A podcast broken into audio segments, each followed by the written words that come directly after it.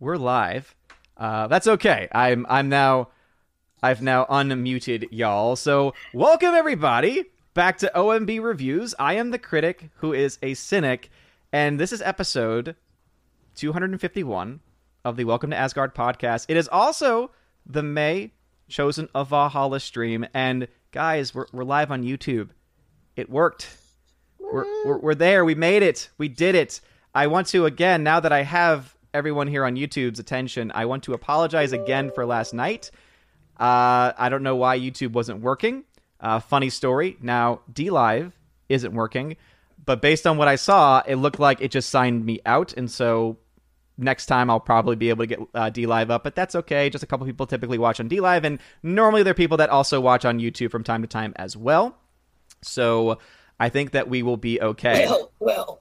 Will being one, uh, Dean Heiss also being another who also made a Odysee account last night. So now he's available on all the platforms. But I want to say thank you to everyone who uh, was able to jump over to those other platforms last night. And again, apologies to anyone that was not available or did not get the message. I tried to get it into the YouTube chat before deleting that stream because I didn't want people thinking that I wasn't coming on. Uh, with it just being there waiting for, you know, we're used to waiting for Nerdrotic, but waiting for Odin is not something typically that happens. So I didn't want that. But the other sad thing is that it looks like uh, Heimdall might be down. However, I'm going to go ahead and try something really quick to see if I can fix that. And while I do, let's say hello to the beautiful panel of my chosen of Valhalla. Let's start just going down the line. We've got the wonderful, the beautiful, the talented, incredibly talented artist, Rosetta Allen. Rosetta, how's it going? Oh. Tired. Tired. Too many days up trying to help out with people. Yeah. I I can feel that. We just finished the end of our school year and the amount of students coming in, hey, what can I do to pick up my grade?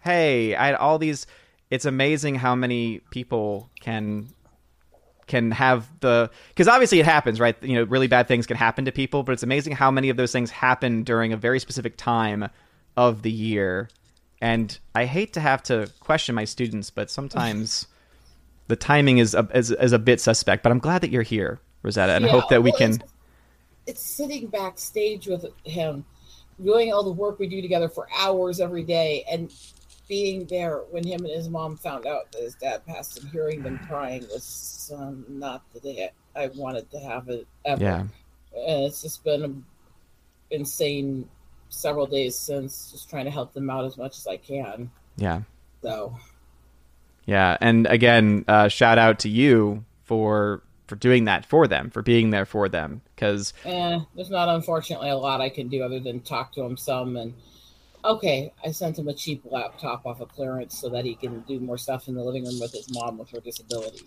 yeah That's about all I can really do from here.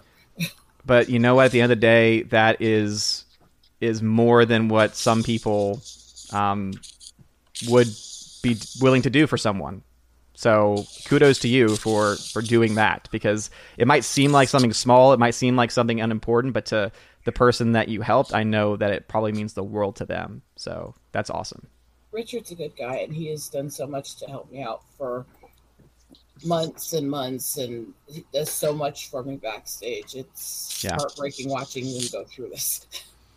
Well, I'm glad that you were able to join us today. Um, and I, you mentioned earlier before the stream that you got some some puzzles, and Yeah.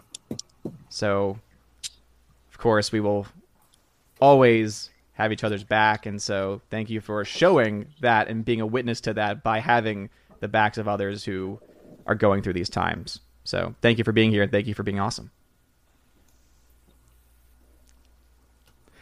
We also have joining us Mr. Roy. Mr. Roy, how is it going, good sir?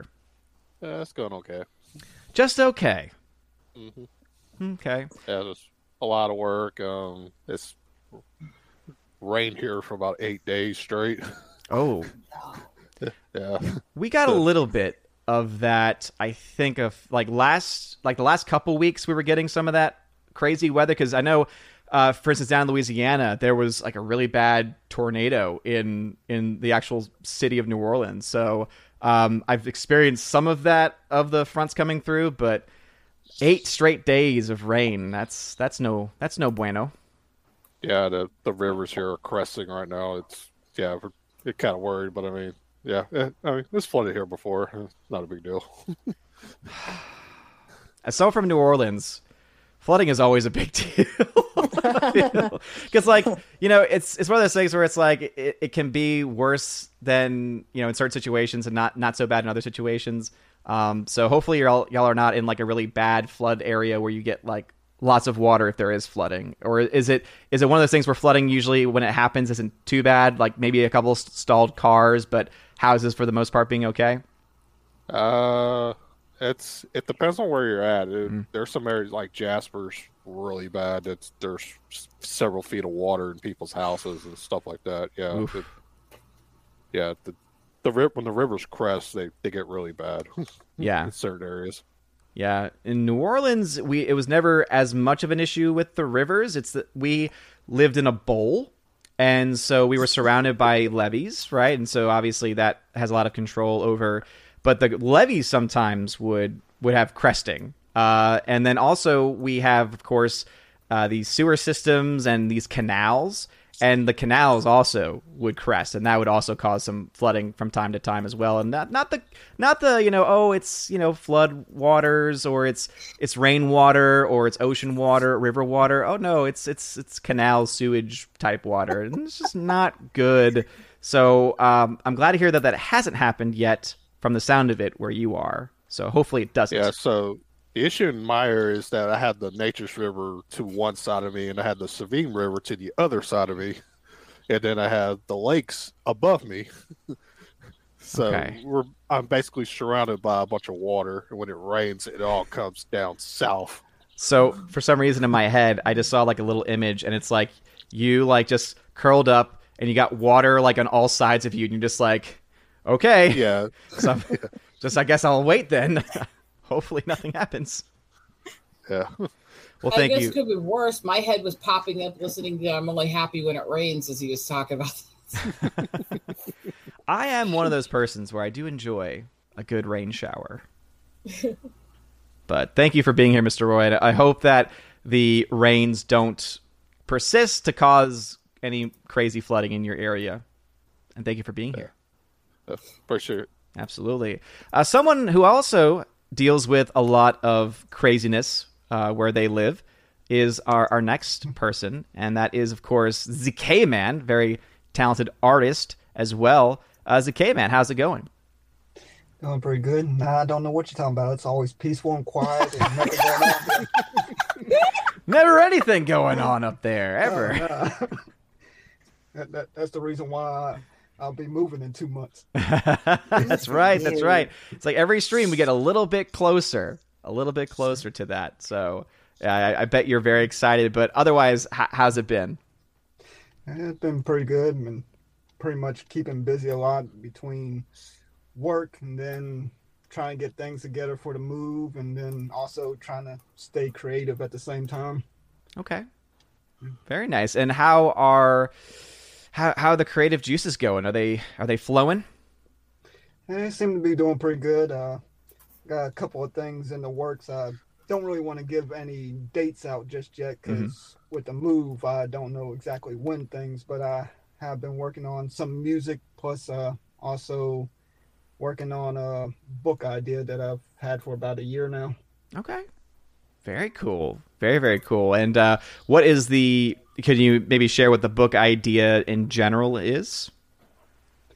Yeah, uh, pretty much. Uh, it's guess it's sort of sci-fi type deal ah. where uh, you think of uh, it's like a best way to describe it. I guess would be reincarnation, but with multiple planets.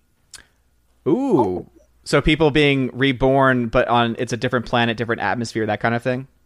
Yeah. Ooh, well, that sounds nice. Well, good luck with that, good sir. You have the ideas all in your head. You just need to put it down. Yeah, pretty much. Uh, well, I, I let's put it this way: I got to a point to where I know how I want to end it. I just got to get what's in between the beginning and the end. It's always amazing to hear writers uh, talk about books and stories because it's always one of like it's usually like I have the beginning, I just don't know where where it'll go, or I have the end, I just don't know how to get there. It's just always interesting to hear mm-hmm. that because you typically when we you know read stories or see movies or shows, we typically think that everything is just known in advance and it's all this master plan, and then you realize, oh no, there's there's a lot more to it than than just the you know all the ideas being existing all at the same time. And especially like with me, whenever I'm writing, most of the time it's whatever's in my mind at that moment of me writing is what ends up being on the paper. Mm-hmm.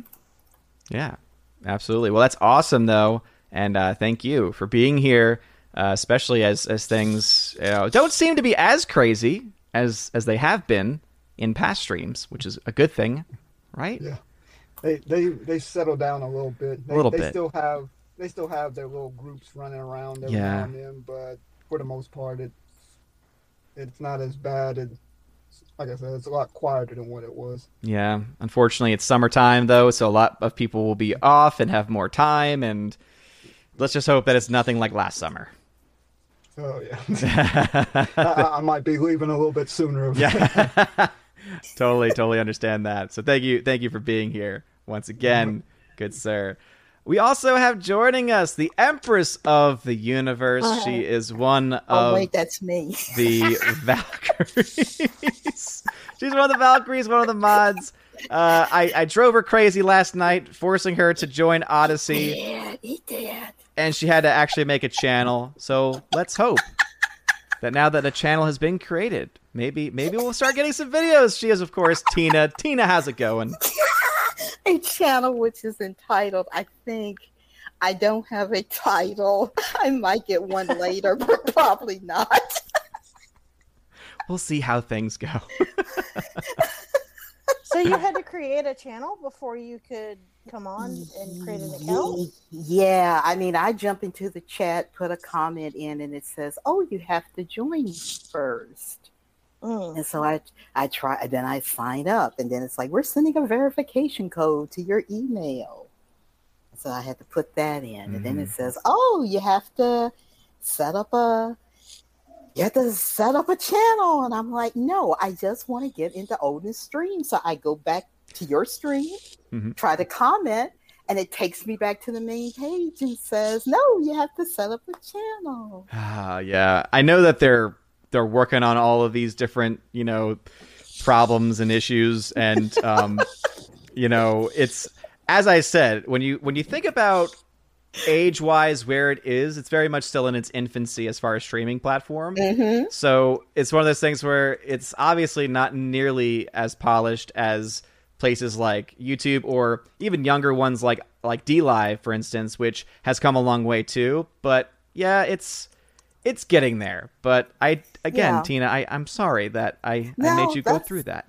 no, that's okay. I mean, because I was texting Stephanie and saying, well, you can word this to Odin however you want, but And then five dollars in the swear jar. and it's five dollars in the swear jar, which will go to my cruise next year. There you go. no, I'm doing doing okay. It looks Good. like the cruise industry might actually get started for the summer. nice. There's supposedly, supposedly there's a bill in I don't know Congress, the Senate somewhere, and then they have to send it to Joe's desk, and if you just tell him sign it, he won't know what it is anyway. um, Tina getting so real. hopefully, yeah. So uh, you know that thing. Just say here, just sign it. That thing. So just sign it there. Well, when you start talking about the bill and where it was, all I could think of was, "I'm just a bill.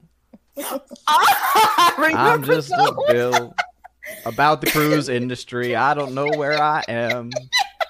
Maybe I'm in committee. I don't know. I don't know. so, but no, things are things are going going well. I Good. Finished up a. Uh, I was telling you all. I think the last stream I was reading uh, the Tale of Genji Hmm. for that World Lit class that I did, hmm and um, which is considered the first novel in world just world history. hmm and uh, I finished the sections they had assigned, even though I was finished with the class, because I was like, well, I kind of want to see this.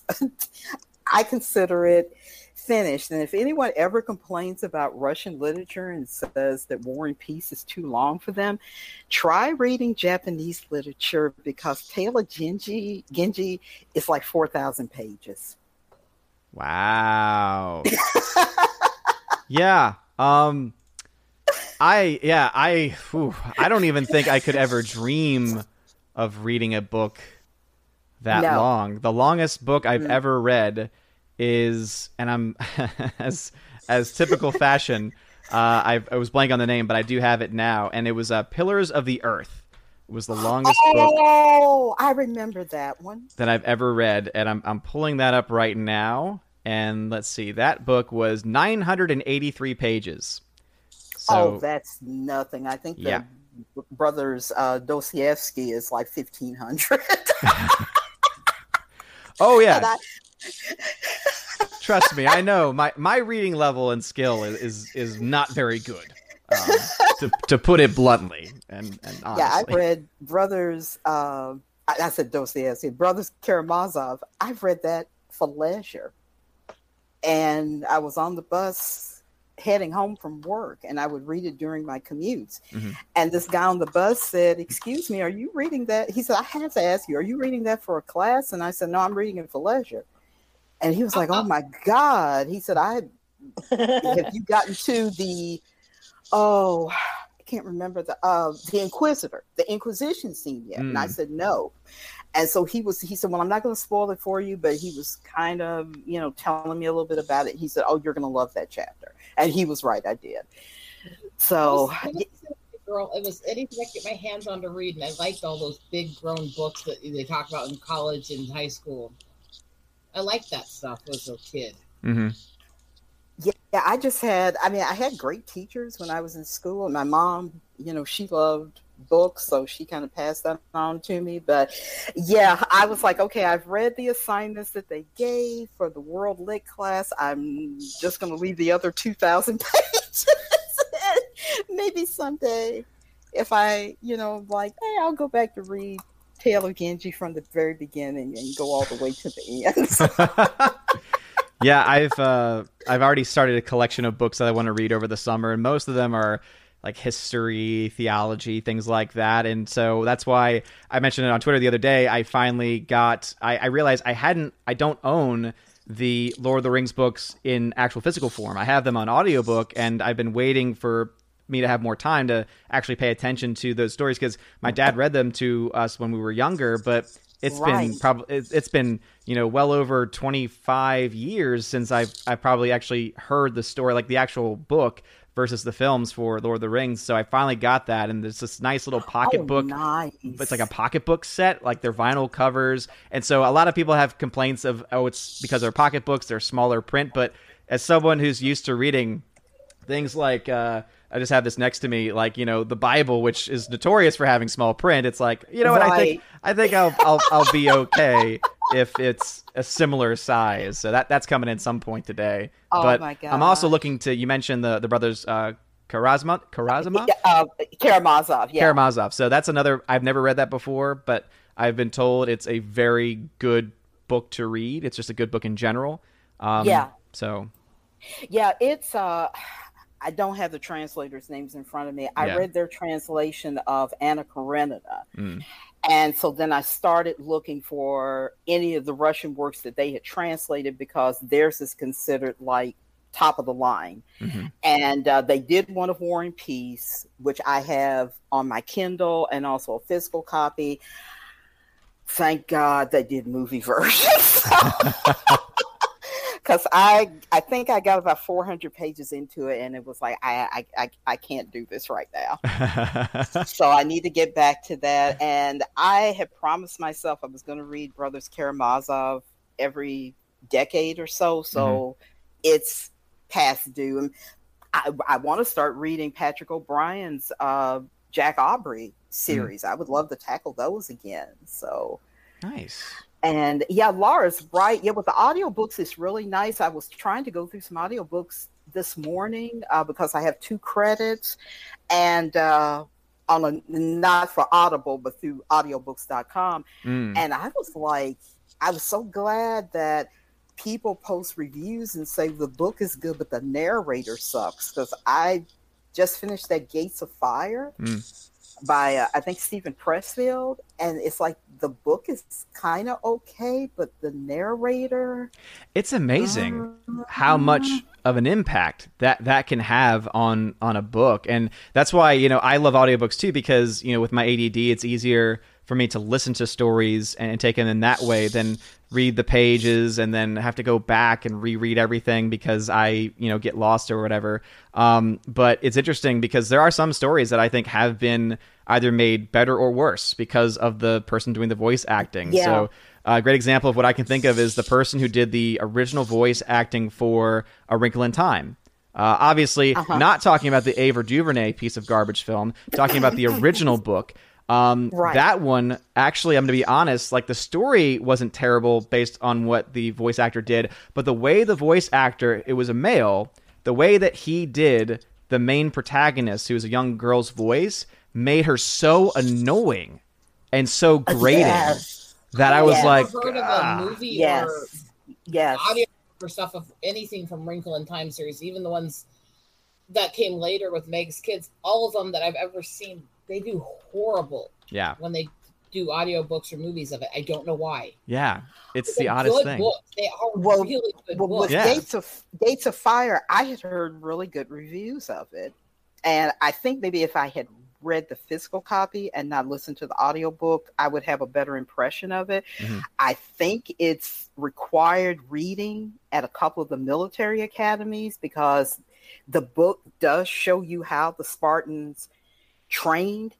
The problem is they advertise the book as being about the Battle of Thermopylae, and Thermopylae only comes in at like the last third of the book.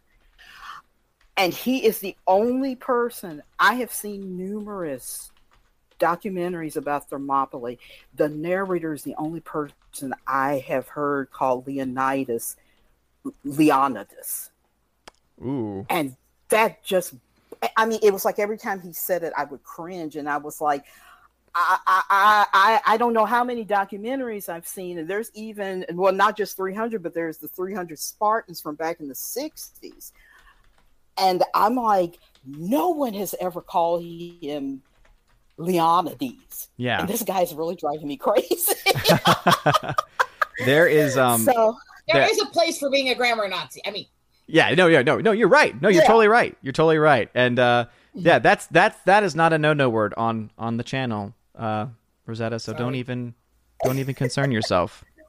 Because it's true. There are times when we do have to be very focused on on the grammar. And it reminds me because I, I just I've just mentioned this to uh, to Laura in the chat because uh, she's also run into issues with audiobooks. It's more so normally because there's it's an abridged version instead of the full version. And it's the only sometimes it's the only version available. Like for instance uh, for Star Wars novels Outbound Flight uh, there's an audiobook but it's only available in an, in an abridged version. And the abridged version is actually good but it does leave out like a lot of the story. But it reminds me there was also the X-wing uh, series, uh, which I think anyone who's uh, maybe I'm I don't know if that's the correct name of the series or not, but there's this X-wing series where it's a series of novels and it's it's post uh, Return of the Jedi. And it's just dealing with with the you know these different stories or maybe it's during the events I, I forget.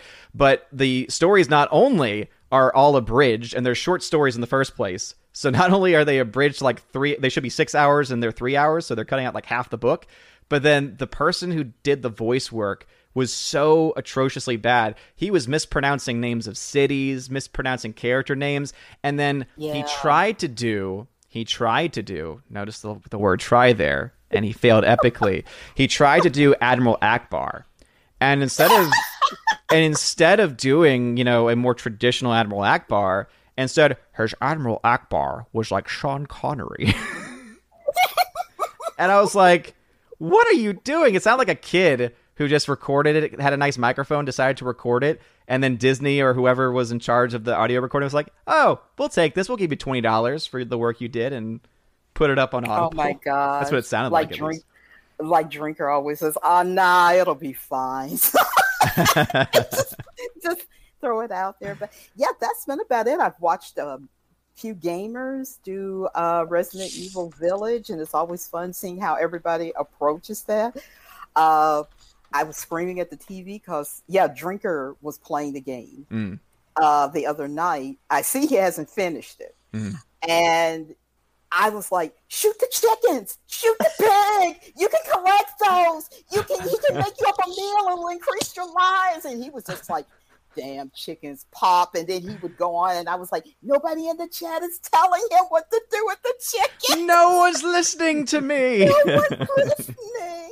So yeah, it's been it's been fun watching uh, people play that, and it seems like it's a fun game. And uh, I'm not a gamer, but Mhm. yeah, Andrew was saying that he had finished it, and he said there's an awoke thing in it, and I was like, nope, That's not rare. a woke thing at all. That's So nice to hear.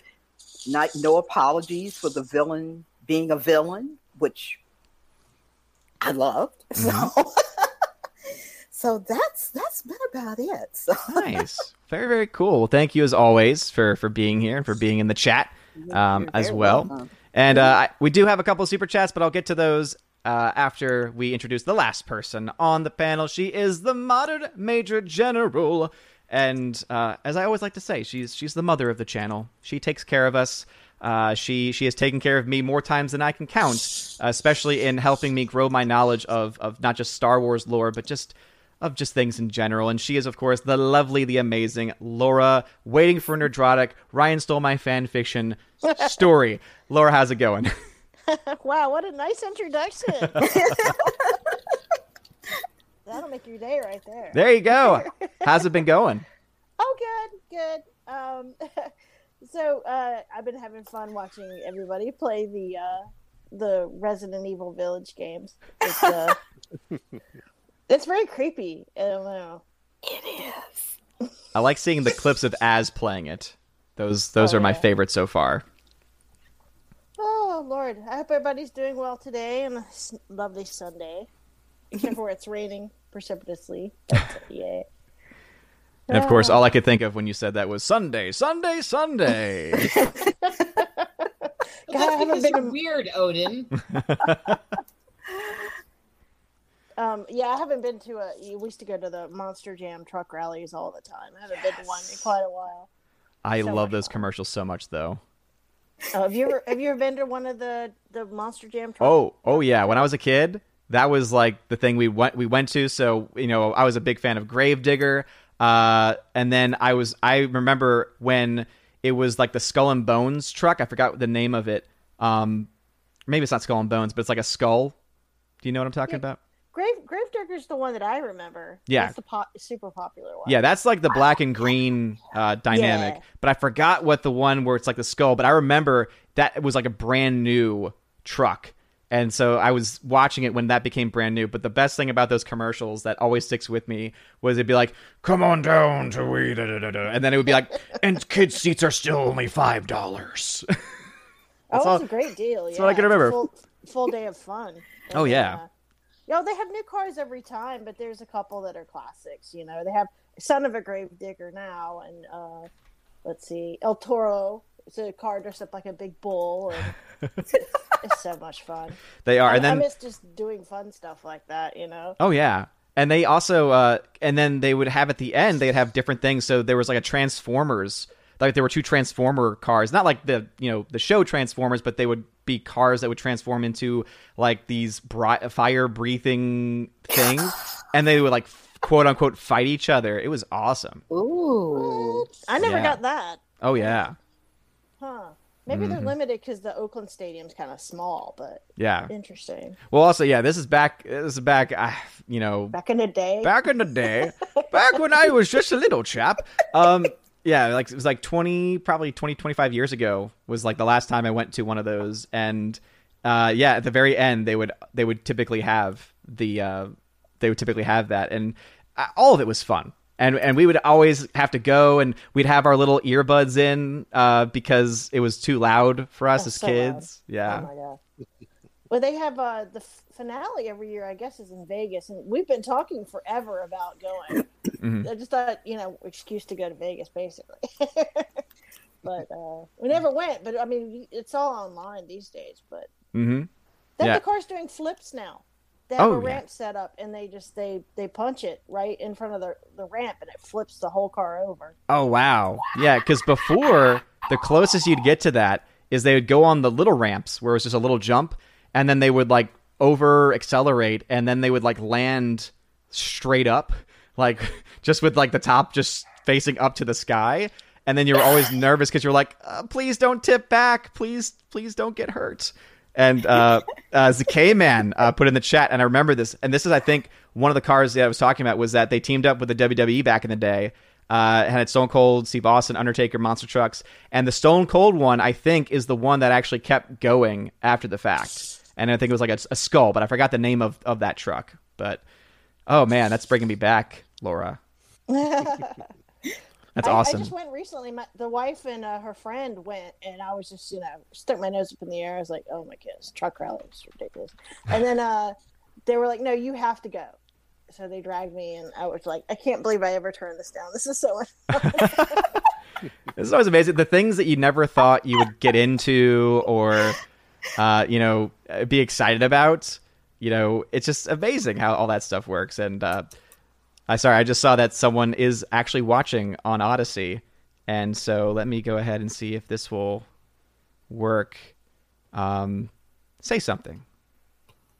Hello. Hmm. Me? huh? Huh? What? Hmm. Maybe need I more need to add this. Let's see. Audio output capture. Let's add the desktop audio.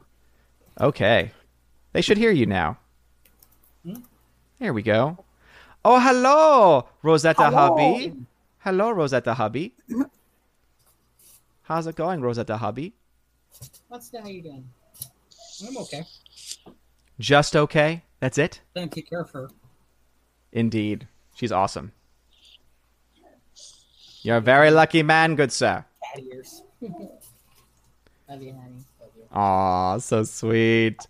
But Laura, thank you for being here and for bringing me back.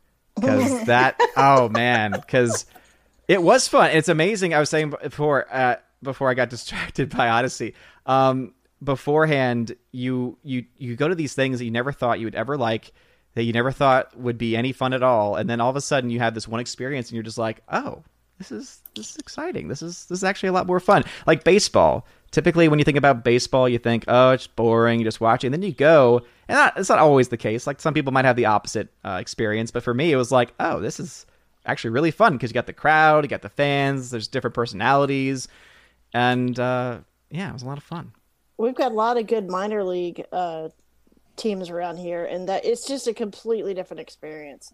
It's it's so much more fun than you know. We've got several, you know, we've got the Oakland A's and the San Francisco Giants here, but you go to a minor league game, it's just wacky. They have this they have this thing where um, they pick one guy, and if that guy like strikes out, beer's a dollar. so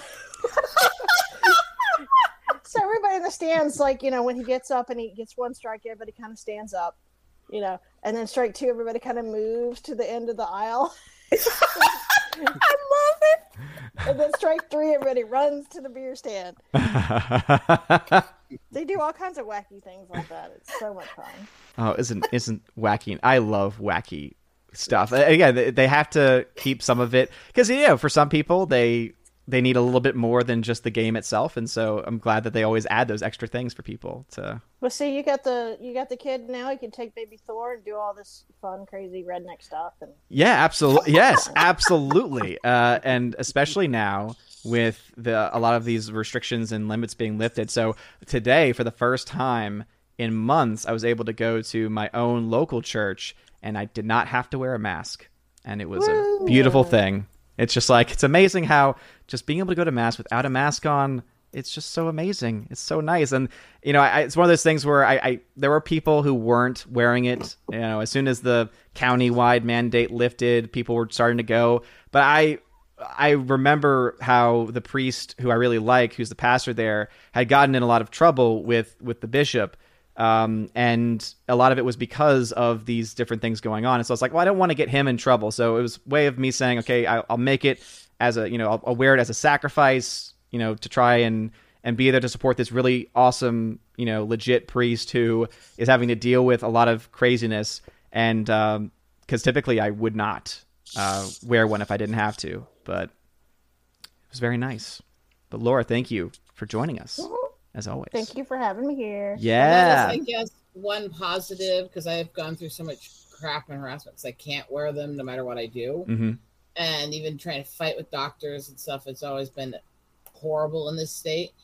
They actually did pass two days ago a law where the state's saying these cities can't start forcing people to wear them more and stuff, and you have to step back the regulations on it. Yes, there are. So are. it's going to be eased back the next couple weeks. hmm Yeah, there are some states that are finally starting to step up and and do stuff. I know that there's a couple of state legislatures that have passed laws that have put limits. I think even Pennsylvania uh, passed laws recently to put limitations on on what the governor can do with emergency powers. And it's like, I mean, I guess better late than never, but you know, it's just you know and, and i just saw this news story before we went live you know talking about you know about the virus and it's dr fauci talking again he's saying i think that there's a chance that this wasn't uh, a natural occurring virus and i think that there should be an investigation i'm like oh really do you now Oh, Dr. Pretorius, you just.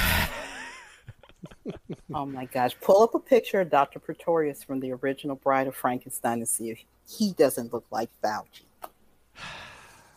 i'll just i'll have to take your word for it because i gotta get to a couple of these super super chats. So roger h roger h thank you for the canadian $2 super sticker and it was a thumbs up roger h. Thank you very much. Uh, sorry it took me a while to get to it uh, but as you all know it's chosen stream and the chosen uh, get the get the straight love and, and attention and full focus today. And then we have huron the steadfast Thank you for a Canadian five dollars super chat saying we need we need eight days of rain. Our pastures are not growing. Dugouts and wells are scary low. Okay, so I don't know if that was if Huron is from Texas and is saying that they needed the rain because of that, or if where he is they need that kind of rain for those reasons. Um, I'm not sure, but thank you both. And also, uh, shout out to Washington uh, Mendranda, who I wasn't able to shout out last night because of everything going on, but he is a newer Patreon member and he uh, joined just a couple days ago. So thank you very much for joining, and I'll try and add you to the May shout outs at the very end. Uh, Huron is Canadian. I should have made that connection when I said Canadian $5.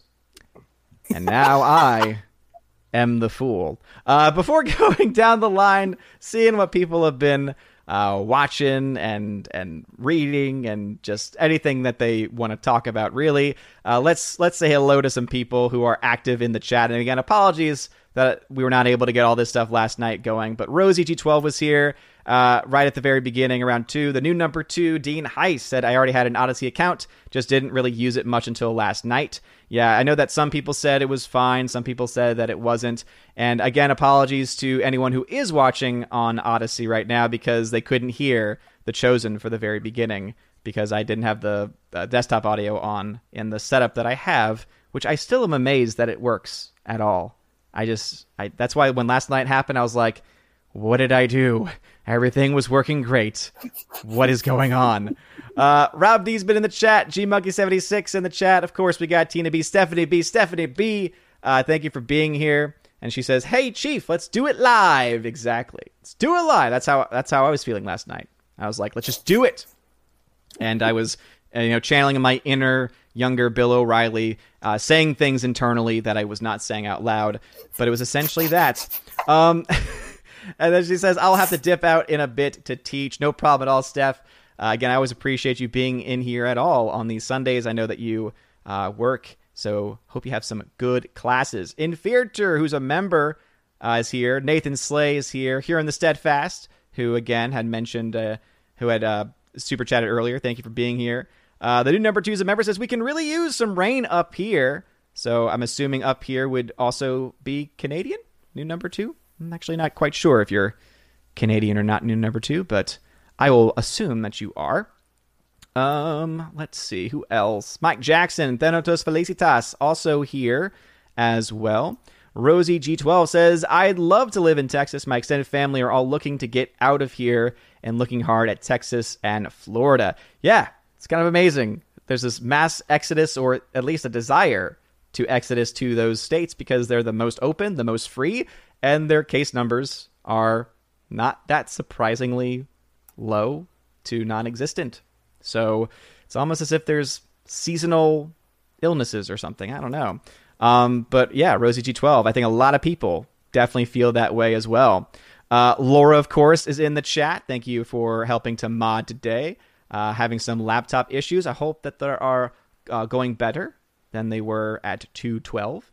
Um, so let's see who else. Golden Ration's here. What's going on, Golden Ration? Apologies that you had to go over to Odysee last night. Bruce, what's going on, Bruce? New number two says, I had the same quarrel with Odysee. Why do I have to create a channel to comment on a stream? Yeah, I, I don't know why they did that. I think it's because the only people typically who are using Odysee are creators. So they just never even thought that people would start, you know, would, would go over there. I guess they never made the connection. I honestly don't know what it is. Uh, Laura, though, great comment says my Odysee channel is quote unmonetized dopamine clicks end quote. It's a great name, Laura. It's a fantastic name. Uh, Rosie twelve says Les Mis is pretty long. Uh, the play is long, so I can only imagine that the book is even longer. Uh, new number two. Imagine the audiobook of that book, the one that uh, Tina was talking about. You would need a spare week and a half to get through the whole thing. Probably. Yeah, 4,000 Probably, yeah. 4,000 pages? Yeah. 4,000 pages, yeah. I would definitely take a lot longer to listen to than read for me, but yeah. Yeah, absolutely. Uh, Rosie 12 says Sol Solzens Solenitskins Oh, so Solzhenitsyn. Solenitsyn Gulag Archipelago Archipelago Archipelago Archipelago Archipelago nonfiction is three books and really long but a life changing read. Nice, and I'm sure everyone's life was just changed by me having to struggle with that pronunciation of Archipelago. Uh, I'm glad that Laura appreciated it. I heard you laughing. Uh, 70B says Tina is a bookworm. Yes, and she's awesome. Uh, 70B then says I need proper glasses. Do you need just those? Because she said that it was harder for her to read smaller print. So do you just need reading glasses, or like actual glasses? Uh, Rosie said that she had to leave. Sorry and goodbye. Well, Rosie, thank you for being here. She says she'll be back on Tuesday. Uh, Laura then made a comment saying, I wish someone would make an audiobook of Heart of the Jedi. I would pay good money for that. I, I would not be surprised if that happens at some point. Uh, because when you really think about it, there is, um, I think that there's such a high demand just for the book version that people who have the book, at least one of them will either themselves be a voice actor or know someone who's a voice actor or be willing to pony up for it and put out like an un uh, like an unofficial uh, audiobook version of it. And that'd be really cool if they could actually do that. Um, Rob D then said, X Wing is only a bridge. Shatterpoint is unabridged. Uh, Shatterpoint unabridged is coming. Yeah, I know that they said a lot of their older stories that were abridged previously are going to be unabridged. That's nice. Uh, that's nice of them. It's nice of Disney to think of the the little people. Hashtag. Ooh. Hashtag. hashtag Duck Fisney.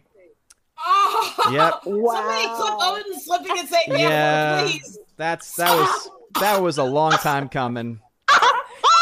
And you know what? After last night, I am. Uh, I apologize to anyone with children listening. As you all know, we much crap I've gotten on air so many times. uh, don't don't don't clip it, please. Don't clip No, it. I, I'm just teasing. Let's you know pretend that. like it never happened because I was trying to say duck You are gonna tease me. Fisney, and I had a brain fart. And Tina, there's two of you. yeah. Wow. Tina in stereo. Oh, wow. There, I think Oh that'll my do it. I was on my phone. There you well, You good? okay, so I'm back on the Chromebook. It it shut me out of uh, Okay. Hangouts. So, Oh, oh, my gosh! But of course, I immediately um, signed off. Heard you say that? I was like, oh my god! yep. I, I- can't let you live this down. I'm the I was doing really so swearing. so well You you yeah. for so long. Now, if I had said it, yeah. Well, I don't know how to clip stuff, so Yeah. I wouldn't actually do that to you. I would Yeah. laugh if somebody actually did, though.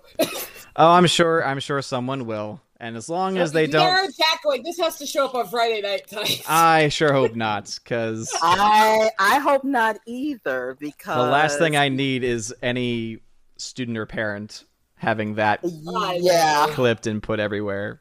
Did you Yeah. see what he said? And if that shows up on Friday Night Tights, Let's just not even talk about I- it I- to not put ideas No, into people's minds. So Yeah, and uh, I will know where- That's continue. I know- out there in their. I will I, uh, continue. I know where to bury the bodies, so just uh, Oh, oh, look look me up if anybody Oh. if you find out anybody did that. Just oh, give me a call. We'll talk. Tina, that sounds like an offer. I'll, I'll Mhm. be I'll be uh, near, in Tennessee here soon, so uh, I'll- I, I can't. I, I like can't how- I stop like how- I can't because I'm the one who usually swears on your air. I love how now it's it's two two of the chosen have uh, basically said, "Hey, if you need me to kill somebody, I'll take care of it." Like that's that's what I've just heard. I am not killing anyone for you. Your- Way your- your- your- those. Your your people call my people. Okay, We'll work all it right, out. We'll get that. We'll get we'll get that going. We'll get that Hey, going. Tina. Tina, I have a Yes. list if, if I could get with you later. But we have to do it someplace where there's you know no evidence. Hey, I saw Goodfellas. I want to say You the just- last time that I ever said that word publicly was back when people were being complete jerks When they were with harassing Anna and her about sister. Yeah. Yes, I Yeah. that. I remember. That was the I last chat. time. Um, because I've said other words mistakenly before, but anyway, the new number two says on Odysee we don't hear what everyone's saying. Yeah, so I fixed that. Will Gentry, Will Gentry, hope you're doing great, good sir. Glad to see you back in the chat, and uh, hopefully this is a good time. Uh, let's see. The K Man had mentioned about the WWE teaming up with them before. Mark six three three six six is in the chat. Hail to you. The Honky Chunky Funky Monkey is in the chat as well. Welcome to you. Soul Extraction, who's a member. Hail to you. Eagle Rider, that of course is Rosetta Allen. Thank you again for being here. Uh, Eagle Rider says, All you Brits are troublemakers. Wow. Wow. That was aimed at Will and Hunky while I'm messaging Richard. Let's be fair. Oh, Most mm. of my friends are Brits. Mm. But I like how you just paint them all with that same brush. I All do Brits. all the time, right to their faces while I'm in chats with them. Wow. I mean, Wow. Poor, poor those poor those poor innocent Brits. They just innocent. Will and Hunky are innocent. in this case, yes. Uh, uh, the caveman says, "I'll be glad to be somewhat somewhere that doesn't require a mask. Only place you don't uh, don't have don't have to is outside, and even then, you look weird for not having one on. Yeah, uh, the caveman, dude. I I feel the same way, and luckily." Uh, the area that I'm in in Chattanooga is is starting slowly to have a ba- basically back to normal where you could just live your life and, and just be a person and and not have to worry about anything. But restaurants, I think, will be one of the last places where that, um, unfortunately, where that finally goes away. Um, new number two says all health orders, and then it jumped on me. So let me see if I can find that comment again. Uh, as new number two says, Northern Ohio. Northern Ohio. New number two also said all health orders are lifted on June 2nd. Nice. Very, very cool. And let me just catch up with everybody. That way we can go through the panel. Alan Sparks. Alan Sparks. That's a name I have not read in a while. Alan Sparks, welcome back. Welcome back, good sir. You came in just in time, it looks like. Pre hindsight. What is going on? Evan S., hail to you. Glad to have you here. And there are the reactions to people. Uh, Dr. Blue Box 11, hail to you. Golden Ration, you'll know what it'll be. I hope it's not there. Uh, Keck 44, what's going on? Uh, Dr. Blue Box, thank you for saying it's okay, it happens. I appreciate that. Thank you for being a nice, sweet person about it, Dr. Blue Box. I appreciate it. As the hunky chunky funky monkey says, clipped XP. Ha ha ha. Ha ha, hunky chunky. Evan S., did you wear red to mass today? I didn't. I don't typically dress uh, for the liturgical seasons, but speaking of which, blessed Pentecost Sunday to everyone. Yes. Um, yes. Robert Moodley, Moobley is here. 70B. Yes, I feel that way as well. And yes, I will definitely clip it out later. Richard465, welcome to the chat. Um, Hunker Chunky says, Who on the panel is in a hot tub right now? Turn your camera and get Odin lots of donations. Ah, well, if this was on Twitch, maybe you would have a point. Oh, I'm going to interject since Richard did show up in the chat. Yeah. I told him to come say hi. Everyone send him some love. He's the one I was talking about that just lost his dad. He's our a good supporter of the community. So We'll definitely be sending thoughts and prayers your way, good sir. Thank you for stopping by. Um, but Hunky Chunky said, "I ain't innocent." Well, after that comment, uh, yes, I I can see why that is indeed a, a true statement. Read his next statement. Oh, it says, "Watch Rosetta's streams when I'm on them, or even just in the chat, and you'll see how quote innocent I am." That's very ominous of you. no, no, no. He he causes so much trouble in my streams, in my chat, and he comes on them quite often. And he is such a troublemaker. And that's why he keeps getting invited on them, and why he's one of my wrenches. I like troublemakers. But according to you, he's a troublemaker because he's British. yes, and Richard's a troublemaker, and Will sure is a troublemaker. Look at my inner circle. Ah, so mean. Uh, Mike Jackson says, lo- lo- oh, "Lock up the women and children. I'll be driving. I'll be driving through Chattanooga on Tuesday. Nice. Yeah, we'll we'll, we'll have our end of the year meetings this week, but we're off tomorrow, so I'm happy about that." And then Rob D says, "Just got the Star Wars Gambit duology and Coruscant Knights book trilogy. 22 away from the full Legends set. Nice. How many are in the Legends set total?" Laura, do you know that? Oh no, no, no. Okay. I was amazed that you thought I would. well, I know because I know how much you like the Legends novels. I do. I So- do. no, it, there is a ridiculous number of books in the Mhm. EU stuff. Still, to be 22 away, something tells me that that is really close when you break down the total number. Uh, Dadman Walk with the Five, welcome back. Glad to have you here. And we are now caught up in the chat. As Laura says, not no hot tub. I don't want to be an Odin thought. Um, yes, uh, we, we have a no thought policy here on, here on the channel. Um, so I, I will not be in a hot tub ever. Uh, not only because that's not cool, but also because no one no one wants to see that. I don't want to see that. You in a hot tub. I- I'm gonna say I, I, I wouldn't I wouldn't want to see that, and um, I don't know who would, and I'd question anyone who would. Someone said 158 novels now with Heart of the Jedi in the Legends collection. So yeah, 22 away. That's very very close. As Wow. Cold Ration says, a cold tub? No, That would make no more tub. sense for girls because it would help them uh, get more attention from the guys, if you know what I mean. Well, I mean, that's let's just be honest. Like, I think even Young Ripa did a video uh, or talked about it recently in a stream, and then cut it into a video where he's like, "Let's just be honest here about why people, certain people on Twitch and other places, get a lot of attention and donations. It's not because the content's necessarily good. Um, it's for Oh, we all know it. yeah, Women use their sex appeal to manipulate people. They always have. It, it goes back to biblical times. Look at some of the stuff that happened even then. mm-hmm. It involves Absolutely. hot We all know it. That involves hot tubs. Yeah, exactly. I was thinking more using sexuality to literally get people to kill people and stuff Yeah. like that. But yeah, I mean, like Herod's. When you really break it down, mhm. Herod's niece. Yeah. Uh, uh, ah, I don't even Mm. Yeah, I brought I was we read through the Gospel of Matthew with my kids for for their junior year and so when we got to that I was like, "You see this person? Where do you remember this name from?" So what does that make? Oh yeah, and then they're like, "Yeah, not Not good. Uh, as Hunky Chunky says, no hot tub, but he wears the sexy Wookie onesie. That is true.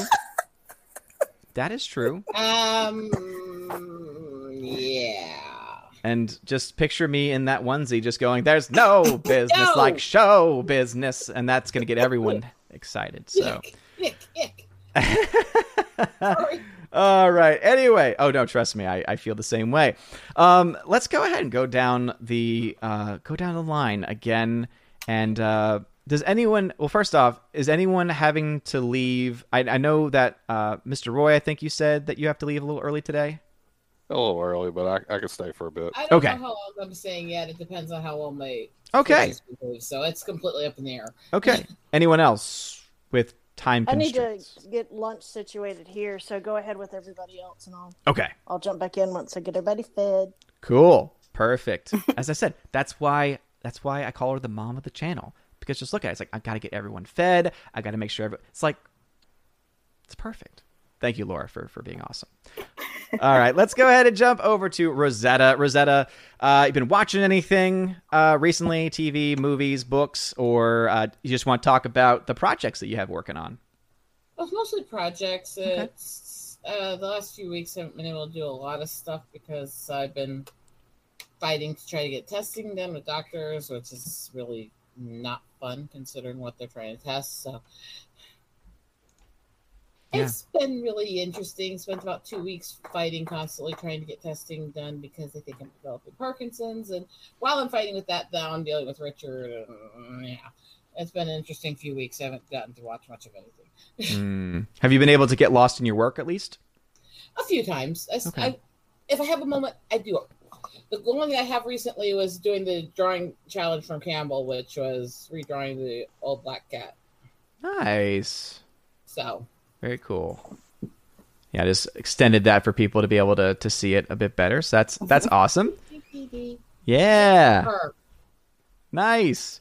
And my then style of it. and then you also had mentioned beforehand you finally got was it a PayPal setup so that you can start to get stuff ready for some of your campaigns? I have the pay, my PayPal for a while. The one that I sent you is if anybody wants to help out Richard with funeral stuff and things for his mother. Okay. Was that, him get that set up. was that sent on yes. It okay. should be in the group chat on Discord. Got it, got it, got it, got it. Cool. Uh, you might have to load it and get the full link because he sent the quick link, which doesn't always show up in the YouTube chats. Yeah, because it, it also didn't show up as a link in Yeah, if you click it into a browser, it'll redirect to the full link, and then you just copy it off the board. I think this will work. Let's see.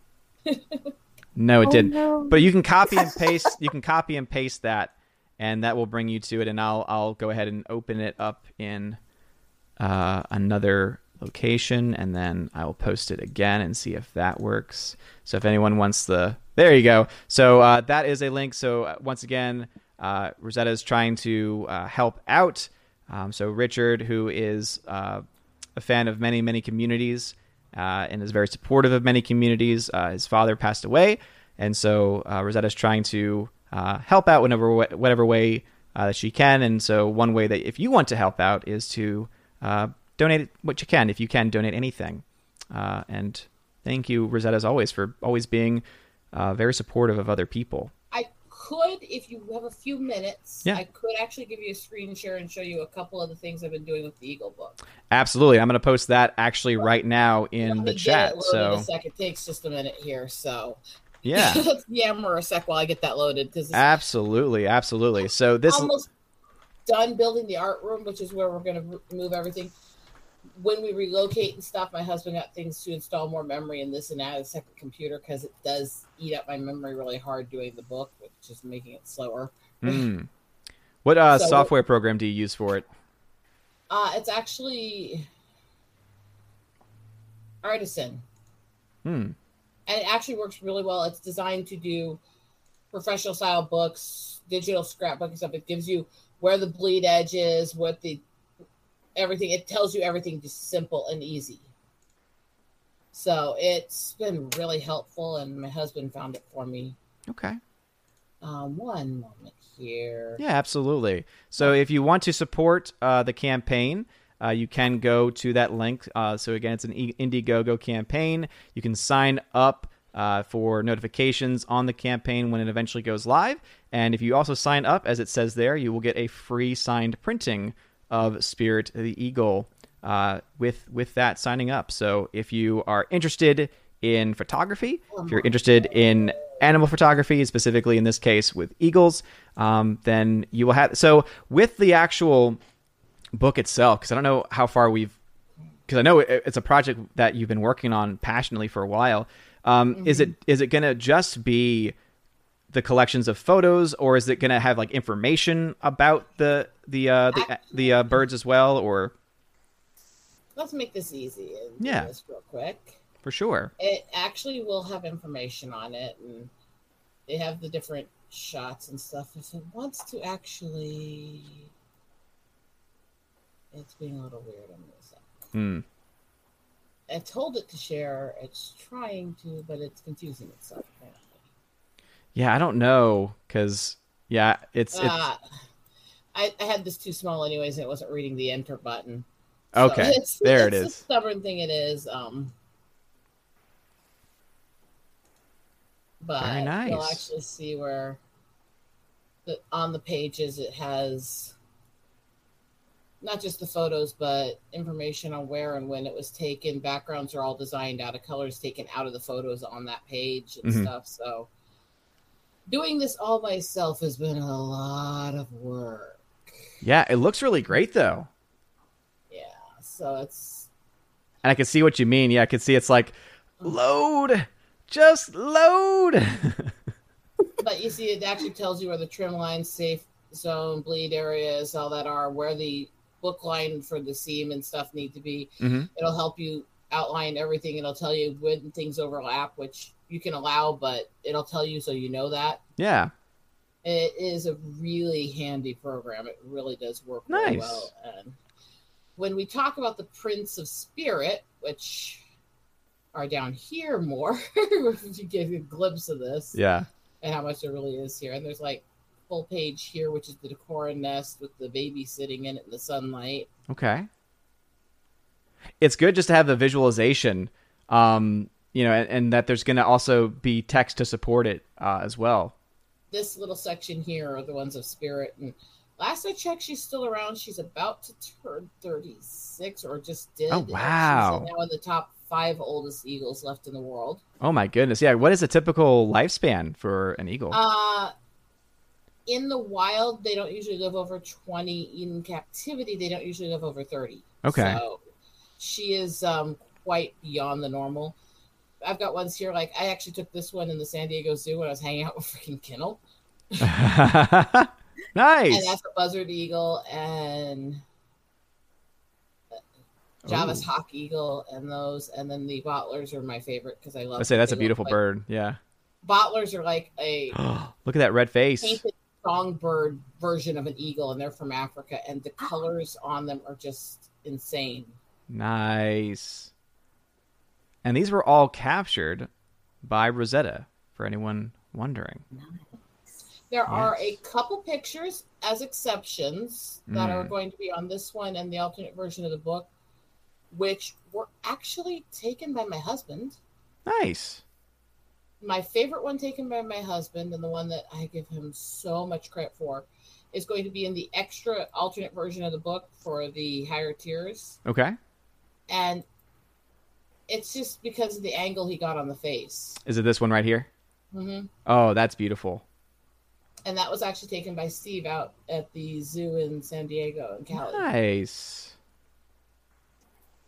So that's I know everyone's seen that I've been doing this for a long time. It part of why I've been a long time is I have about the ones I went through to pick the favorites for these two books Mhm. were I had about twenty thousand eagle pictures between those. I have more since then, but those aren't going to be in these two. so Oh my goodness.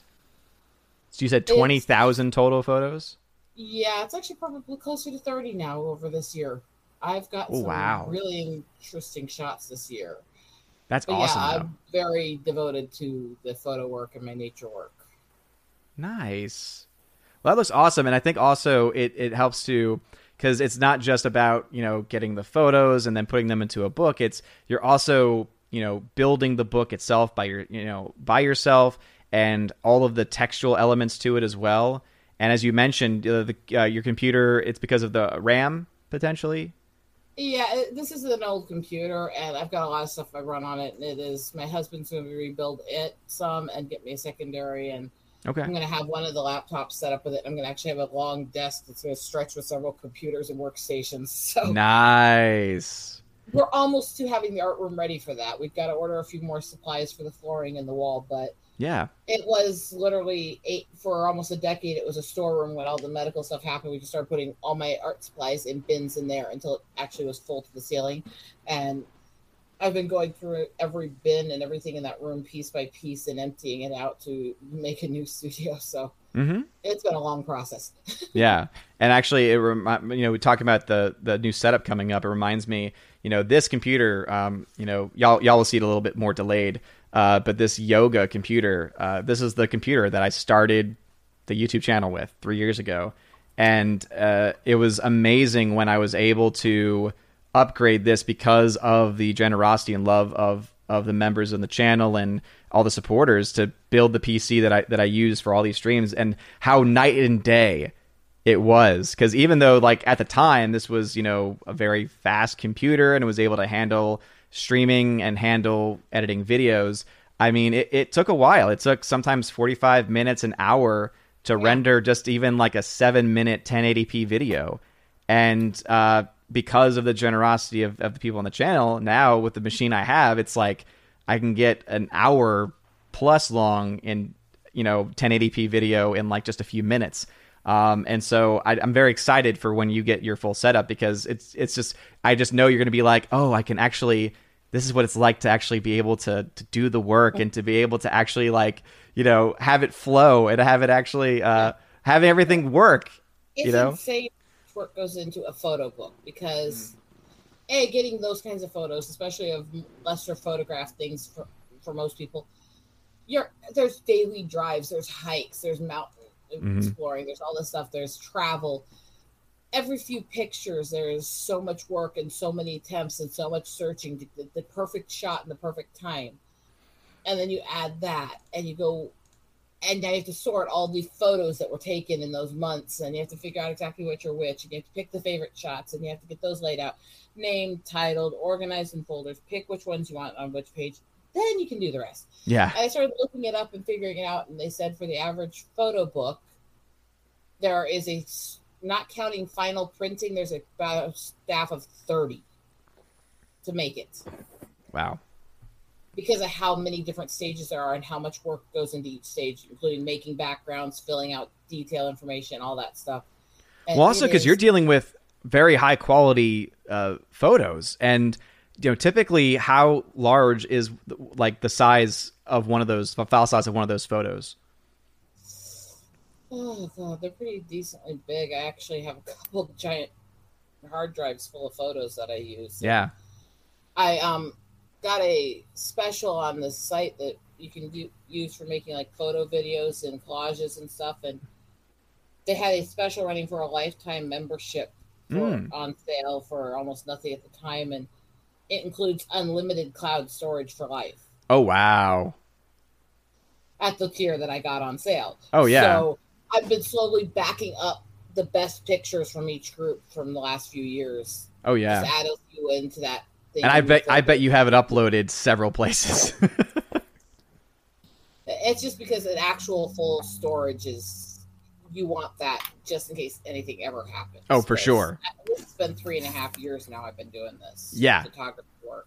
well, yeah, I mean, because anytime you're working in any of the of the media's, right? If you're working with video, photo, uh, audio, I'm sure I'm sure uh, the K man can can relate to this as well because he is a musician. You know, you always want to have as many backups as you possibly can because you know redundancy is a very important thing because if you, if you have especially something you put your heart and soul into you put hours and hours of work into and then just one little thing causes it to get corrupted or you know something out of your control you know i i i remember you know earlier on i, I didn't have that full understanding. And so there were times where you know there was some error that would happen and i would lose entire you know, I would do like a 30 minute uh, podcast or something, and then all of a sudden I realized, oh, the audio wasn't recording. Ah, what is that? So it's just things like that uh, you don't really ever consider.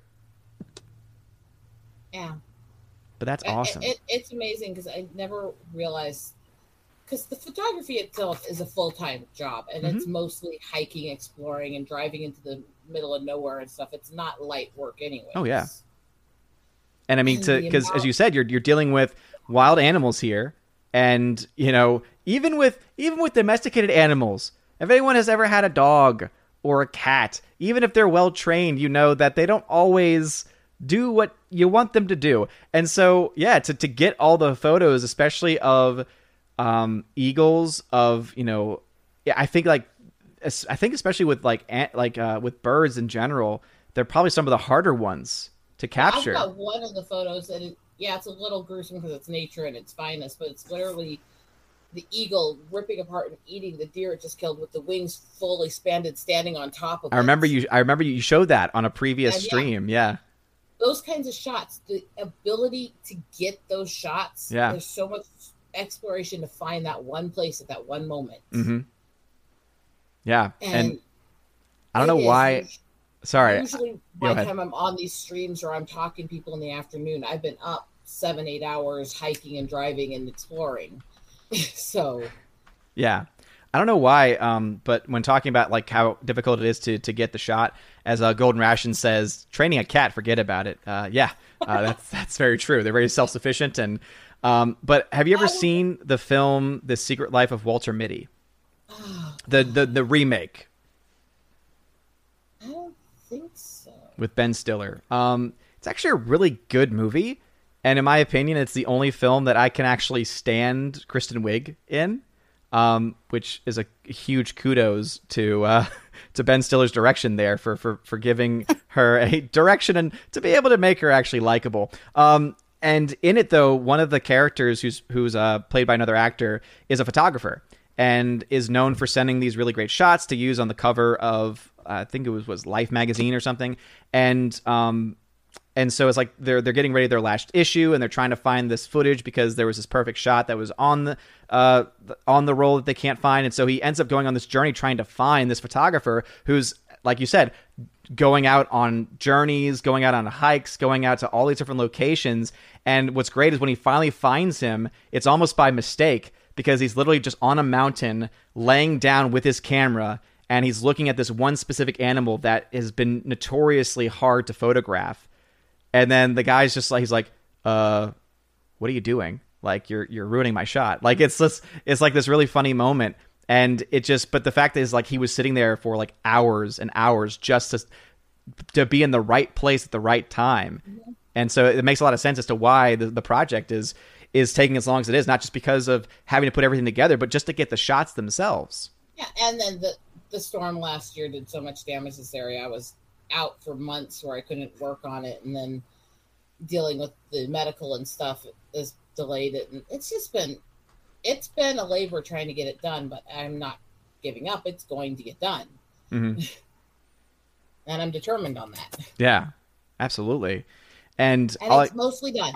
yeah Both books are completely designed, laid out. The backgrounds are done, and most of the information on the first book is filled out. Nice. Yeah, because just looking at what you were showing, I was like, this this looks like it's it's mostly done as far as the, the overall design is concerned, and probably just needs to go through one of those you know typical things where you know you go through it, you make sure, you double check, and then you have maybe someone else look over it just to. You always always good to have that fresh pair of eyes I'm looking at it. To finish the information filling out in the first book in the next couple weeks.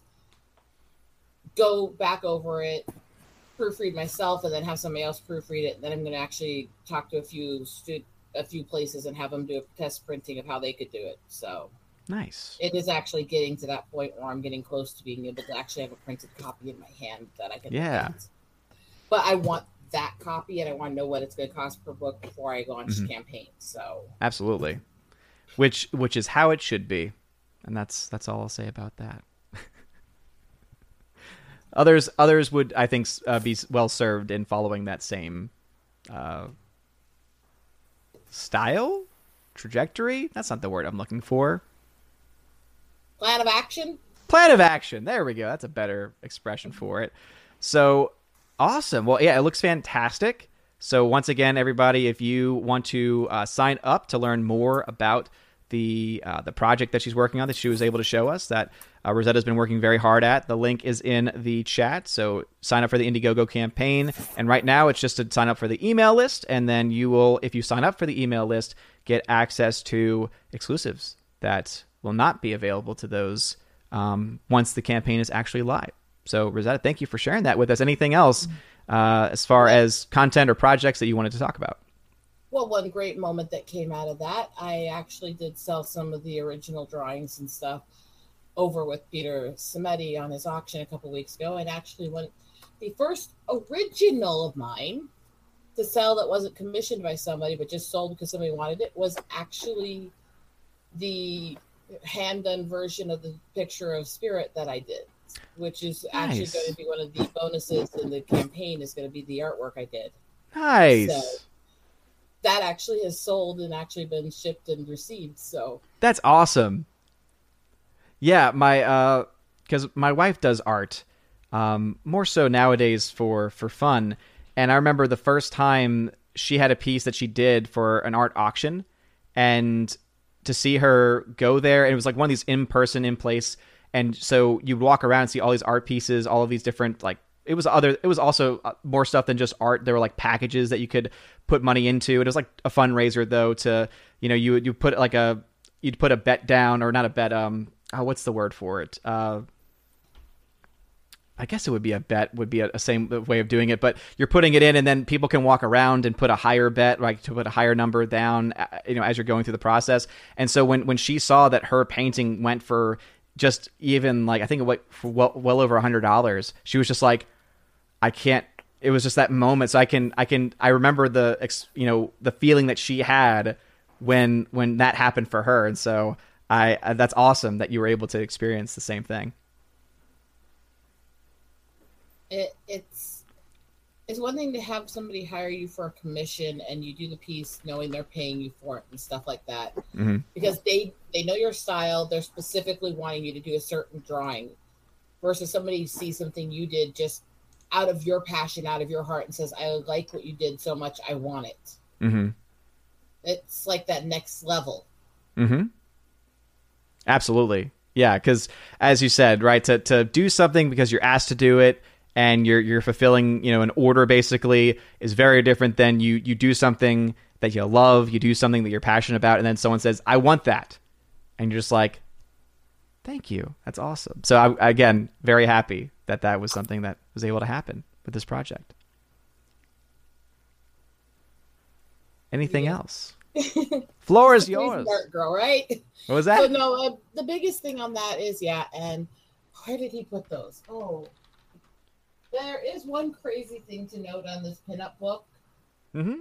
I have actually had several people put in um, submissions at this point. There will be a set of them that's actually based on me in this book.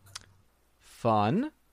Sounds scary too a little bit because if someone said I'm gonna draw you into, I'd be like, uh, It was kind of a mixed idea because most of the people who know me know that I avoided cameras a lot when I was younger and skinnier and the wrestler and stuff because of what I was going through with people and the abuse stuff. So Mhm. It's kind of a way to take back the fear I had back then and also Nice. have something that represents when I was healthier like that before all the meds. that's awesome though. So that is something also. Is that something that anyone can follow anything to support or? right now the only way they can really help with that is to donate to my PayPal because it's going to just go straight up for sale on different sites when it's finished. Okay. Because I want it to be easy for them to just straight up send the money from that right off into um, the military charities. And so I don't want just to have a run and be done. I want it to work. My husband's trying to set it up so I'll be able to have it on Amazon and Lulu and all Mhm. those, and then they'll just be able to buy it directly and have half of each sale go straight to military charities. Nice. That's awesome. So yeah, for anyone that So that has I, not I was gonna send you that Yeah. link, but my computer's being a little laggy. Give me just a moment.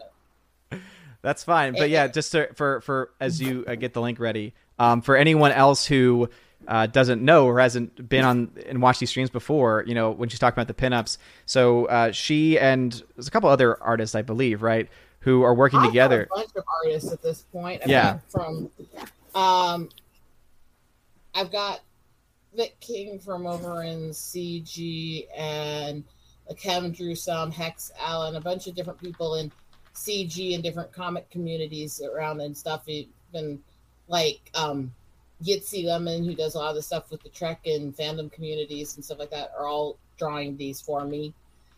And I've got like 15 different artists and folders that all drew a set of pinups at this point that I have to color for this. So it's been really intense in a lot of ways, but it's just crazy too. hmm And yeah, it But I was gonna say, it's for those that don't know, the money that she's raising with those uh, sales is going to help support the military uh, and specifically helping veterans. So yeah. Right now selling the artwork pieces is being used specifically to fund paying the artists who are helping me do the book or the other pieces that aren't military pieces that I've been selling have been being used to fund surgeries for my cat who had severe cystic condition and she Mhm. still got a few more surgeries down the road yet. yeah, So that's what my funding's been going to when I get it. yeah. Military and pet care. Nice. That's awesome. Well, thank you for sharing uh, both those projects. Uh, yeah, And that link should be in Discord now. okay, cool. So if you would like to help to support Rosetta, uh, to help support the work that she's doing, uh, for either, I mean, I guess they could just specify in their donation what they what they wanted to go to. So let me just open it up so that way I can actually copy and paste it. So if you want to support Rosetta and her work, uh, please check out the link as it is being posted right about now. There it is. So there's the PayPal link to help support Rosetta. And Rosetta, you're awesome. Aw. And then I'm trying to t- listen to you still, and my husband didn't want to leave without getting a hug and kiss first. So Oh, that was so sweet. I saw that. well, thank he's you. as- mod. Yeah. Thank you as always for for being here and and for continuing to support. And so please, everyone, send your love and support to Rosetta, whatever you can. Uh, awesome. Anything else before we move to Mr. Roy? I think that's it. It's just same as always. It's always art projects and charity work when I'm here. Nice. Yeah. I love it. Thank you very much. Uh, Mr. Roy, what you been watching recently? Uh, I watched Mad Max for the first time. Ooh, the original Mad Max. Yeah. Oh, what were your thoughts? It's weird. Yeah, I would agree. That that's actually a perfect word for that series, and uh, rather for Yeah. for that specific movie. Yeah, it's yeah, it's a really weird film. Uh, I looked it up. I was like, yeah, it's made by a bunch of crazy Australian people. Yeah, it's it's a weird film. Yeah, I actually, when people ask about the series and rankings and stuff, I actually didn't like the original a whole lot because of how weird and bizarre it is. Road Warrior is like awesome. Like it's actually a, a movie. It's actually like a legit, great, well made, well written film. Whereas the first one, I'm just like, oh, I don't, I don't know how to feel. Again, weird is a great description of that first one. yeah, I've never, I've not seen any of these films. So I'm going through them one by one. Okay. Yeah, I mean, I, I'm about to start the second one. Um, I heard there's four of them, right? Yes, yeah, because there's the three originals, and then there is the uh, the I guess remake, reboot. I guess reboot would be the best word for it. Um, that they were able to do with uh, Mad Max Fury Road. Okay. Yeah, Yeah, I, I, I recommend it. I mean, if you want to watch a bizarre Mhm. post-apocalyptic film made in Aus- made in Australia, I recommend it. that if I say if that description is something that entices anyone, please let me know who you are because that is just yeah. If you like weird movies from Australia, other than Mr. Peabody, I probably couldn't think of anyone else who might who might say that that would be enough to sell. but no, it is it is completely inaccurate. And I think that when you eventually, when you do see next Road Warrior, you're gonna say, "Oh, okay, this okay, I'm fine now." Because like I felt the same way where I saw the first one, and I, it was after everyone had said so many amazing things about the Mad Max movies, and I was just like, I don't get it. I, I don't get it after the first one. And then you watch Road Warrior, and you're like, ah, okay, now it makes sense. And then you watch Beyond Thunderdome, and you're like, ooh, this is also a lot of fun. So Yeah, I'm looking forward to it. yeah, awesome. Uh, what else you been watching? I watched the um, Night Stalker documentary from Netflix. Night Stalker. Yeah, they have a documentary feature on Netflix that came out this year. Hmm. Okay. Actually, really good. It it mostly focused on the actual investigation of trying to capture the Night Stalker. It has interviews the actual investigators, and yeah, I, I highly recommend it. Okay. And as someone who doesn't know as much about like the nights like is so th- that's based off of an actual like real life event is the night because as uh, someone just who's kind of clueless on that is is should I know who the night stalker is or He is a um, serial killer that terrorized uh, L.A. and um, San Francisco during the mid '80s. ah well it happened during the 80s so that would explain why I didn't know about it um, Yeah, even things was- in real life He strikes again, huh? is, is it whether it's a movie or whether it's something happening in real life my Yeah, he my- will um, sneak into houses and rape and shoot people. oh Yeah. Oh, oh no! Is the series uh you think a a, a good like understanding of just the psychology? So does it take it from the from the Night Stalker's perspective, or like how does the story told? Um, it's told from the um, the police perspective. Mm. It's very little glorification of the Night Stalker, which is what I really like. I don't Yeah. like when I watch something and it's mostly about the killer and his past and stuff like that. Yeah, There's four episodes, and they basically don't say really anything about the Night Stalker until like the fourth episode, uh, which is the last one. Yeah, it's it's very little about the Night Stalker. It doesn't really glorify him at all. Um, the reason why he's so popular is because he was very satanic. Uh, he was into Satan worshiping and crap. he used to Uh, he left that kind of stuff in his crime scenes okay. and when he got arrested and stuff, he had um, followers for some strange reason during his trial. That women used to hang around and worship him and crap. Well, I- the the mention of Satanism makes a lot more sense as to why that would have happened. That actually makes a lot it- of sense. It- it's really creepy considering that he, the dude, was actually a pedophile. It's- it's- Yeah. it's- yeah, it's really creepy. I know, and, and you think about like all these different people who've existed throughout history who have done these various things, and it, it's just amazing how these people, like as crazy as they are, can get people to follow Fan them, believe in them. supporters. Yes. Yeah, it's it's truly bizarre to think Yeah, about. especially the amount of women that fan club after and idolize serial killers who seek out and kill women. Yeah, It's like, um, uh, girl, um, what's wrong with you in your head? yeah, it's like yeah, uh, what's, go ahead. yeah, what's cool about the documentary too, when they tell that part, they tell it from the perspective of the family members that had to deal with that crap. You never actually see them actually interview the actual crazy people. Mhm. So it, you know, it's, it's it's really well put together. Okay. Awesome. Yeah. So Night Stalker series. So you said it's just four episodes. So is it meant to be like a limited series where it's just the four, or are they going to do another season? Uh, no, it's just four episodes. It's called um, Night Stalker: The Hunt for the Serial Serial Killer. Okay. So is it kind of like a documentary style then? yeah, it's, it's four episode, uh, one hour each documentary series. Okay. Nice. Tina, you were about to say something? No, no. I was just going to say, yeah, that's a that's a good, well, quote unquote, good case. So, In what way a good case? well, it's just one of those that you know when I went through homicide investigation school, that's one of those that they throw out there. Mm.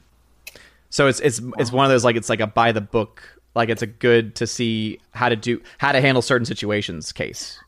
Yeah, and there's another one, um, Mr. Roy. I don't know if you remember this one or not. The Green River Killer.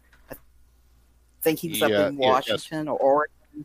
It's actually in the same area. so the um, he investigate the main investigator that investigated the Night Stalker case also did this the the other one also. Oh my It is, god! it is brought up during this documentary. Oh wow, yeah. Those those are those cases. They, especially like Ted Bundy, that they bring up in homicide classes, and you see the scene pictures and everything. And it's just, it's just some of that stuff that civilians they really ought not to ever see. Yeah.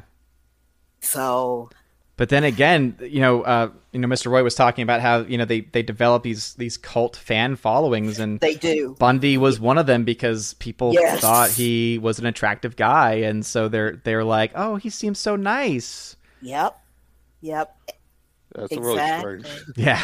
Yep. The uh, Menendez brothers. They, had, I think, both of them got married. Hmm. two members of their fan club. It's like Wow. we love you. We love you. We don't care if you killed your parents. Wow. Yeah, imagine having like a conversation with with yeah parents if they if they do have any parents. It's it's just like, hey, yeah, I'm getting married to this person. You mean the serial killer? Yeah. this is my this is my son-in-law. The he murdered his parents. It's like, uh, no, thank you for that. No, thank you. Oh Lord, yeah, Will Gentry. Women love a bad boy, even if he's so bad he kills. It's sad though that it's there's some truth to that. You know, it, it's Yeah. just it's just interesting how obviously that's you know taking it to the complete extreme, right? The whole bad boys mentality to the complete extreme of that person, you know, killing and stuff like that. But it is something that is again, it's this fascinating psychological impact that for some reason does draw some people in. Yeah. I would say that there's probably you could actually see something similar. I would say also with with psychotic women too.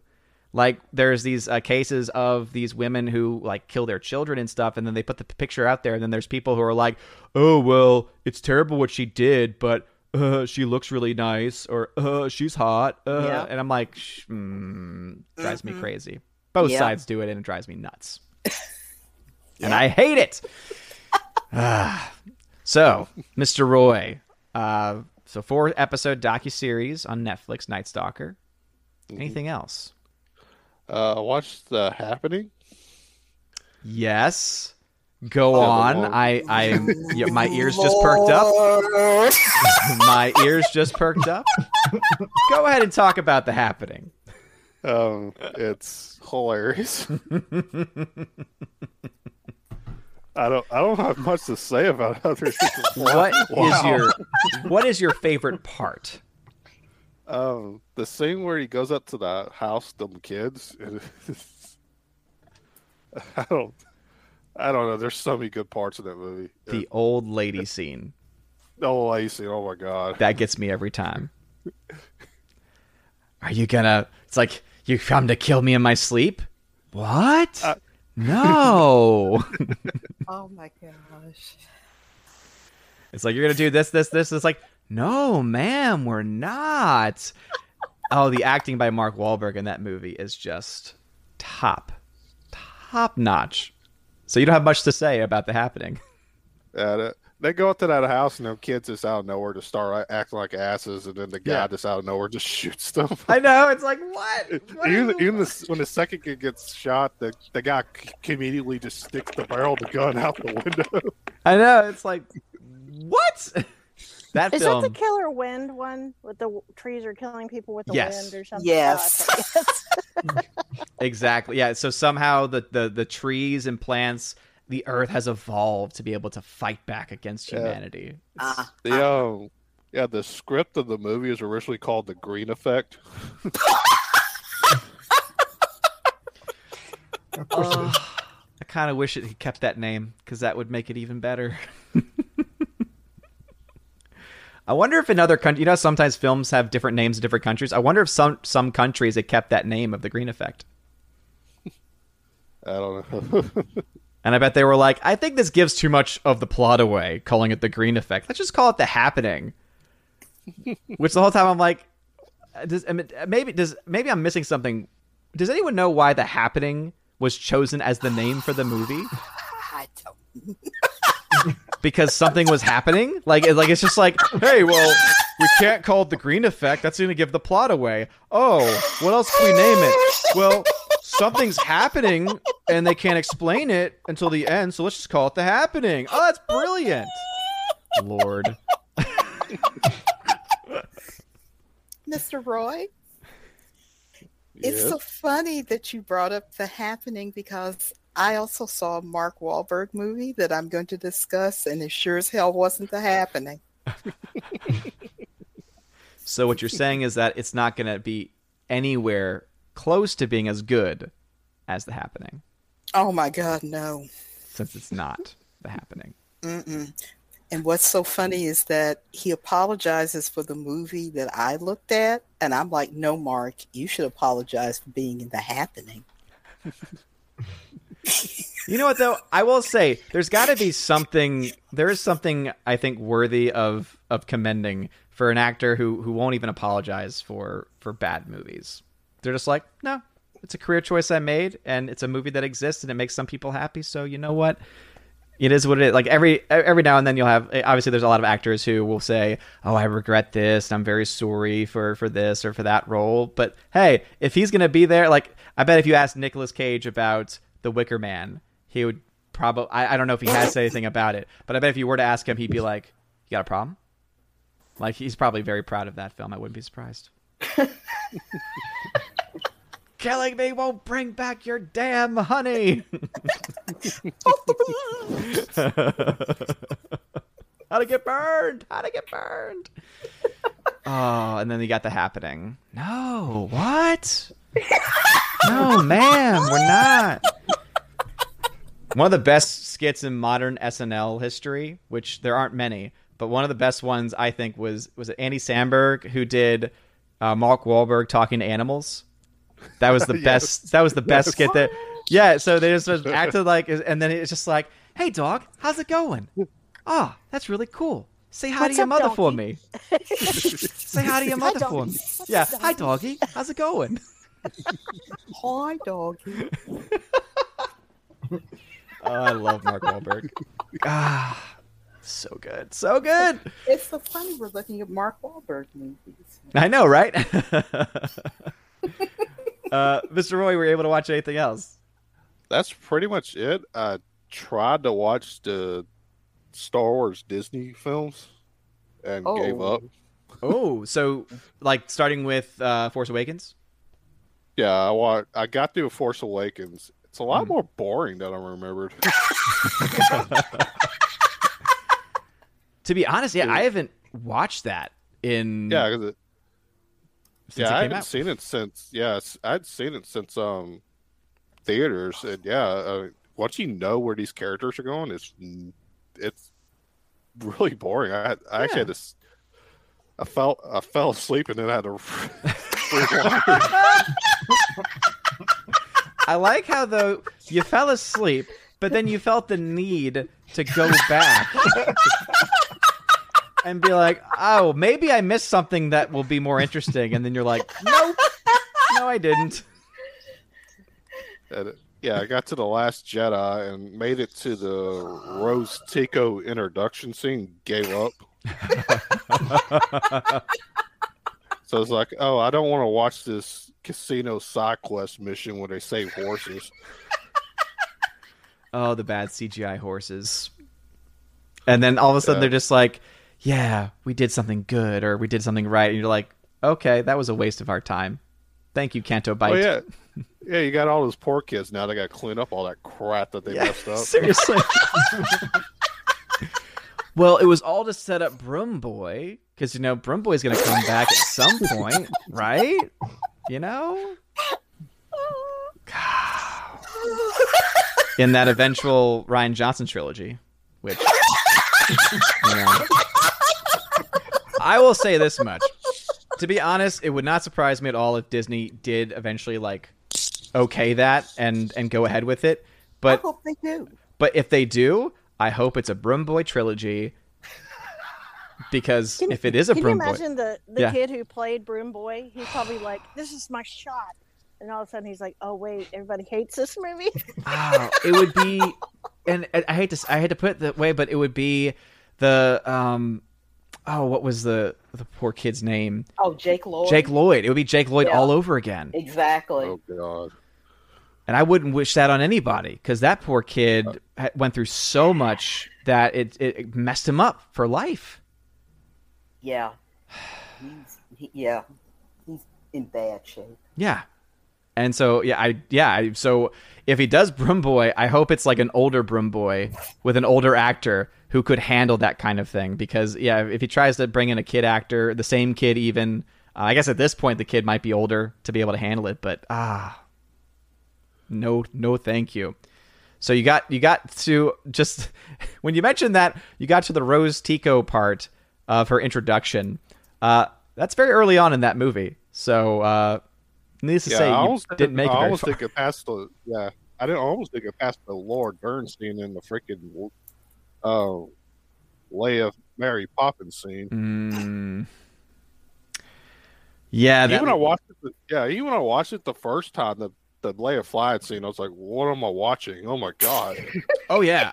I at that point in the theater remember looking around and being like, "Am I the only one that's like wondering what the heck is going on right now?" And like every person on their face was like, "What?"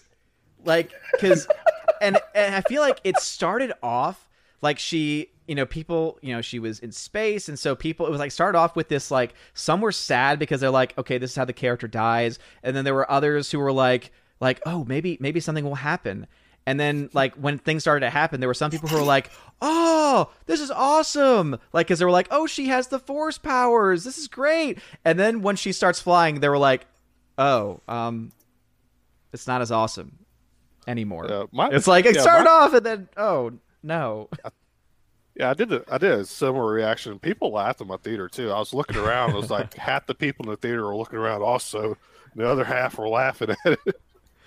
Uh, I, the best experience though in, in the Disney era Star Wars though, I, when I when I actually got to see Rise of Skywalker early, uh, thanks to uh, to John Flickinger, and I remember me and him were next to each other, and it was the it was the scene, it was the scene when uh when the, the the deadly kiss happens at the end between uh you know so so Rey so you know Rey and uh Kylo kiss and then Kylo dies and we just started cracking like we were just laughing hysterically because we're like she just killed him with the kiss! Kiss of death? The kiss of death! Oh it was so much fun. Uh, there were so uh, there were so many other parts of that film where we were just laughing, but it, that one especially, we're like, "Oh my gosh, this is so bad." Yeah. I tried to rewatch that one too, and I made it to the um, when Rey was floating around the rocks and gave up. Oh yeah, when she became the the Jedi Master with no training. like I And, can't um, fill the. Sorry. Go ahead. no, in my theater, when Rey held up the dagger to the horizon and was like trying to find the spot on the Death Star with the dagger, yeah, the whole the whole theater busted out laughing. You know, just- this is why I'm glad that I couldn't watch it because of the seizures flashing. Yeah, Honestly, why the hell would I want to put myself through this? It's bad enough that I literally wanted to rip my ears and eyes off after watching the one before it. Why would I want to watch the next one? and also too, like when you know talking about that scene specifically, yeah, I remember. I think that was another scene where me and John were just like, "This doesn't make any sense. How would this ancient blade somehow magically be able to mark up with these fallen space? Like, this doesn't make any sense." We were like, "This is just laziness in the writing," and yeah, it, That's, it was. that's J.J. Abrams writing. You're just Mhm. supposed to just don't think about it. Just Yeah. let it happen. Yeah. Just remember, all it takes to be J.J. Abrams and in special offense effects or anything else is to just do this a lot and make a lot of lens flare and pretend there's a plot hi- hidden in all the ugly. That's it. and then have the Access Media come out and and defend you and, and give you all that. Chill. And I will say this much though, it's not completely it's not completely JJ Abrams' fault. Because Chris Terrio was also a writer. And even though he has done films like Argo, which I thought was very well written, before he did Rise of Skywalker, the two films in his repertoire were BVS, Batman v Superman, and Justice League. And that would have been the Justice League uh, done by, I, I assume that was the one that was done by uh, Joss Whedon that he wrote. So we should have seen. And also, oh, apparently, oh, here's here's a fun fact. Apparently, it's been announced that he's going to do the screenplay for Justice League Part Two. Wait a minute, there's a j- what? Apparently, Will in chat telling people watch it for the same reason I did for the lulls. for the lulls. I'm I, I can watch bad horror movies and get the lulls, and I'm not gonna give myself a seizure. Yeah, And I can sit there and pause those things for eight hours, making fun of every character every time somebody dies. I, I'll Mhm. have fun. I might be a little Ah. sarcastic and snarky. Oh, that's okay. A little bit. that's that's that's what we come. No, that's that's a good thing. Snarkiness is fun. it's like fezzes are cool. Snarkiness is fun. Uh, Soul Assassin says J.J. Abrams is starting a gaming company. Oh, well. Wonder who he's gonna steal that from. Mm. Get ready for lens flares in your video games now, everybody. Um, Yeah, because that's not going to make it harder to play the game if all of a sudden there's lens flares going off and you can't see your character, right? yeah, seriously. It's gonna be like, mm, God, no! JJ, just stop J- making anything and go back into JJ. obscurity where you belong. I mean, JJ, no. JJ, it is not our fault that you are inept. It is not our fault that the things you make are crap. Go curl up and live in obscurity where idiots like you belong, please. Maybe everything precious and holy. Someone mentioned it when I was sharing the the movies that I was sent last time about how he got his debut as a musician, actually, for for one of these. oh uh, Lord. and so yeah. Part of me thinks maybe maybe he can go back. To, I haven't s- I haven't seen the movie yet, so I don't know if the score is good, but maybe that's his calling. To- What to was be the fair- movie? To be fair, most see. musicians nobody ever hears about, so that could work. I mean, Night Beast. It was the film called Night Beast. Oh, okay. Yeah, I remember us talking about that, and I was like, "Oh, okay." I'm looking at it on the TV. Yeah, it's uh, Lloyd Kaufman, Okay. And uh, yeah, original music by J.J. Abrams. Huh. It was his. Uh, he was like 16 years old, and this was his debut in film. Was for music. Wonder, wonder who he stole the music from. I don't know. Don Dohler, Don Dollar. And then I looked in chat and saw Rob say that J.J. Abrams video game, you can only turn the brightness up, not down. also, uh, I appreciate because I get the reference. Uh, Soul Assassins. Now wait a minute, JJ. Now wait a minute. wait a minute. No. Now wait a minute. No. Ah, brings me back. All right, uh, Mr. Roy. Thank you very much for sharing uh, those films that you've been watching and your thoughts. hmm Appreciate you having me on. Ah, thank you always for being here. Um, ZK man, what you been what you been up to? Uh, I haven't watched too much stuff. I did catch three movies within the past month, though. Okay, what you uh, get to see? Uh, first one is a old '80s movie uh, called Savage Street. Hmm. It's uh, Linda Blair, uh, the main role in it. Um, supposed to be about her sister gets attacked and beaten and put in the hospital, and sh- the whole plot of the movie is supposed to be her getting revenge. But if you actually watch the movie, it uh, is somewhere along the way they lost the plot to it. Hmm. Yeah. Because after her sister gets put in the hospital, you get all these other random things that has nothing to do with the actual story itself. And it's not until like the last 20, 25 minutes of the movie that she actually starts doing any revenging type stuff. Okay. And pretty much, it, they it's like somebody was given an opportunity to make a R-rated movie, and they was like, well, let's throw in a bunch of foul language and nudity, and we'll throw in a plot somewhere along the way. Yeah, it sounds like one of those, you know, 80s movies where they were like, "Oh, we can do this kind of stuff now."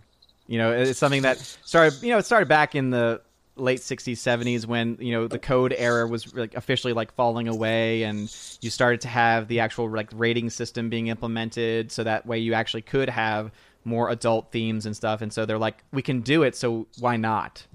Which has hmm. always been a I just I it's the HBO philosophy at this point, right? Where it's like, oh, we can have nudity, so we should. It's like, no, that that's that's not how it goes. Yeah. Anyway, Also, Yeah, let's be honest, some of these actors you don't actually want to see nude when they do the nude scenes. I mean, I don't want to see any of them like that. I'm sorry, I'm really snarky, but uh, I want to. I I'm I being snarky. that's something where that's between them and themselves, and them and a, a future spouse. Not me. I don't want to see any of that. Yeah, but you're the little Christian teacher. You're supposed to be all good and sweet and well behaved. Ah, it doesn't make it any less true. Uh, That's why I go talk to the other boys when I feel rowdy and crazy. We're not gonna understand it. that's why I have the hunky chunky funky monkey. That- and- that's why I talk to him and Richard and Will because they they can deal with me being a nutcase and crass better than you can. Uh, so all right, so Savage Streets, 1984. Interesting. Uh, what else were you able to watch? I had also watched uh, uh, in the heart of the sea uh, movie.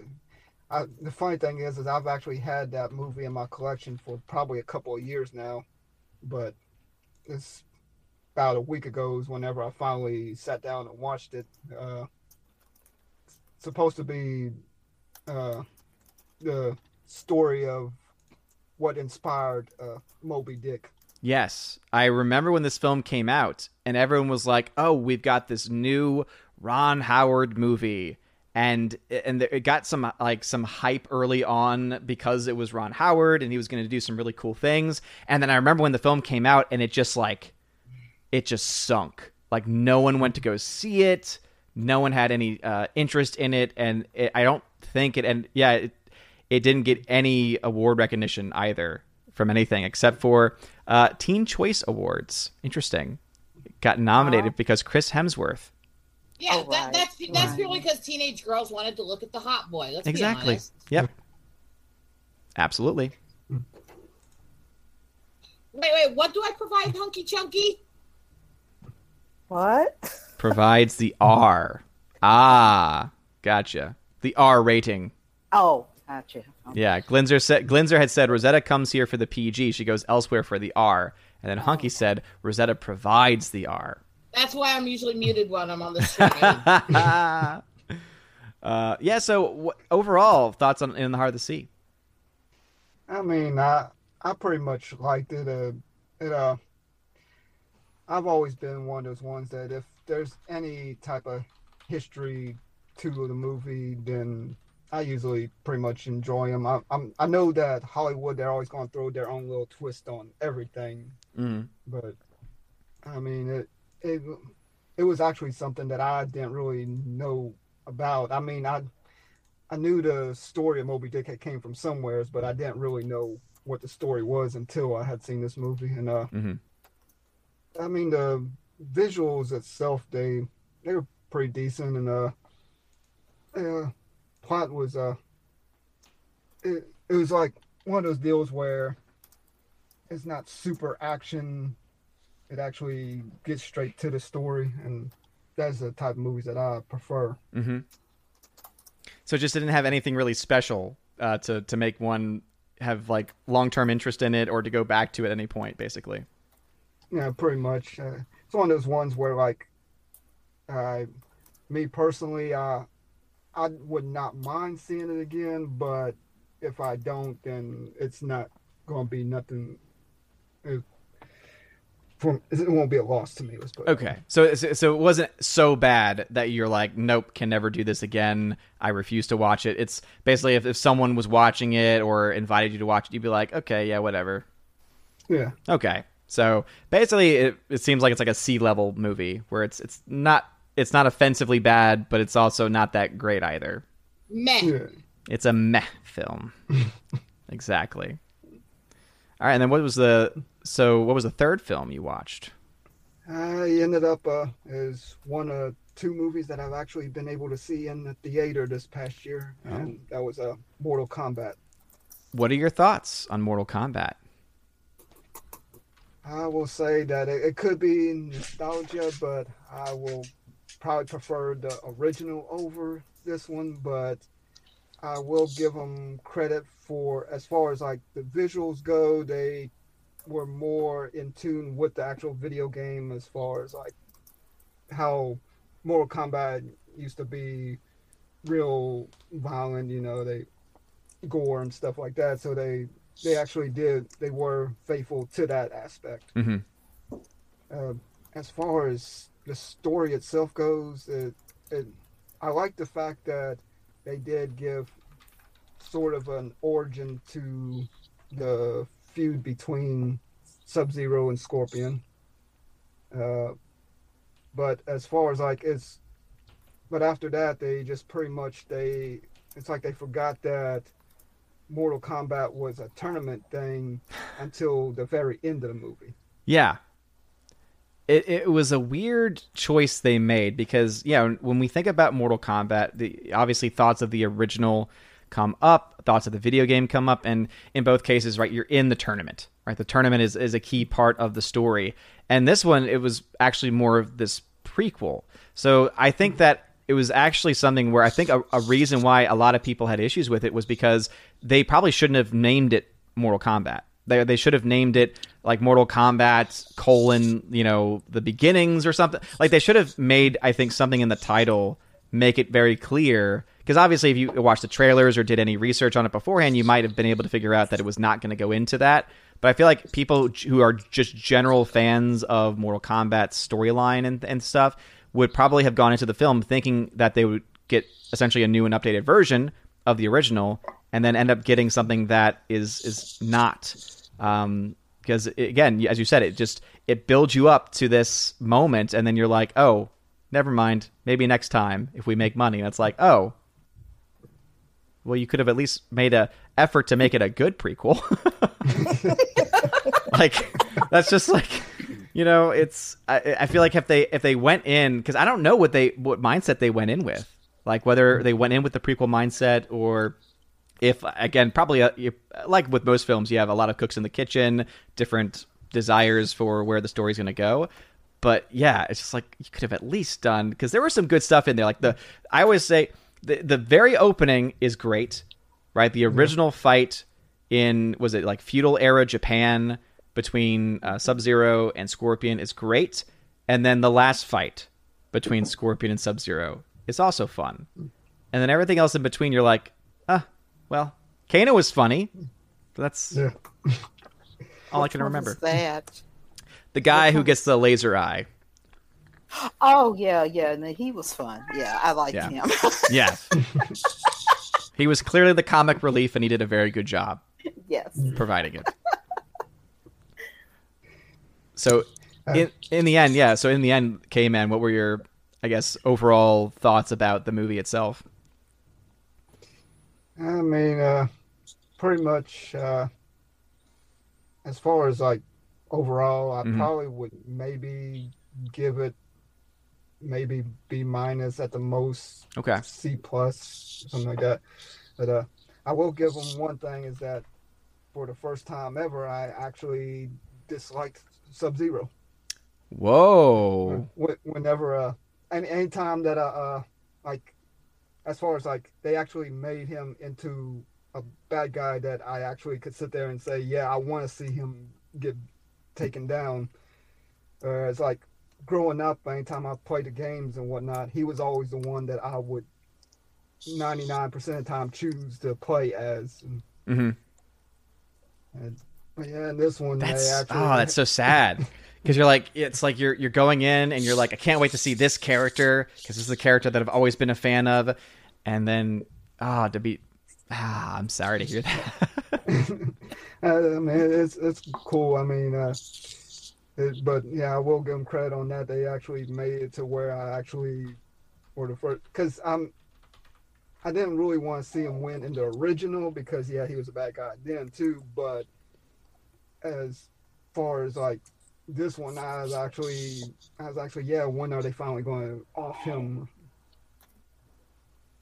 And, uh, but I mean, Hmm. other than that, it, the only the only other thing would be is that kind of threw me off is because uh, it would be not seeing ones like Johnny Cage and Katana because those two to me were main characters in the the original game and whatnot, and not seeing them. It, Mhm. I mean, I understand that they talk about they are doing a sequel that they're supposed to have, like Johnny Cage, but Yeah. if they don't have the sequel, then eh, he never really existed. Yeah. And the, so Rosetta, you got to head out. Yeah, I'm gonna go take care of things. Okay. Well, thank you for being here. You Thanks guys for- have a good day. Take care. Yeah. And again, you can support Bye. Rosetta. Uh, she's got the campaign on Indiegogo, and also you can support her by supporting her on pay- on PayPal as well. So I'll post that link again.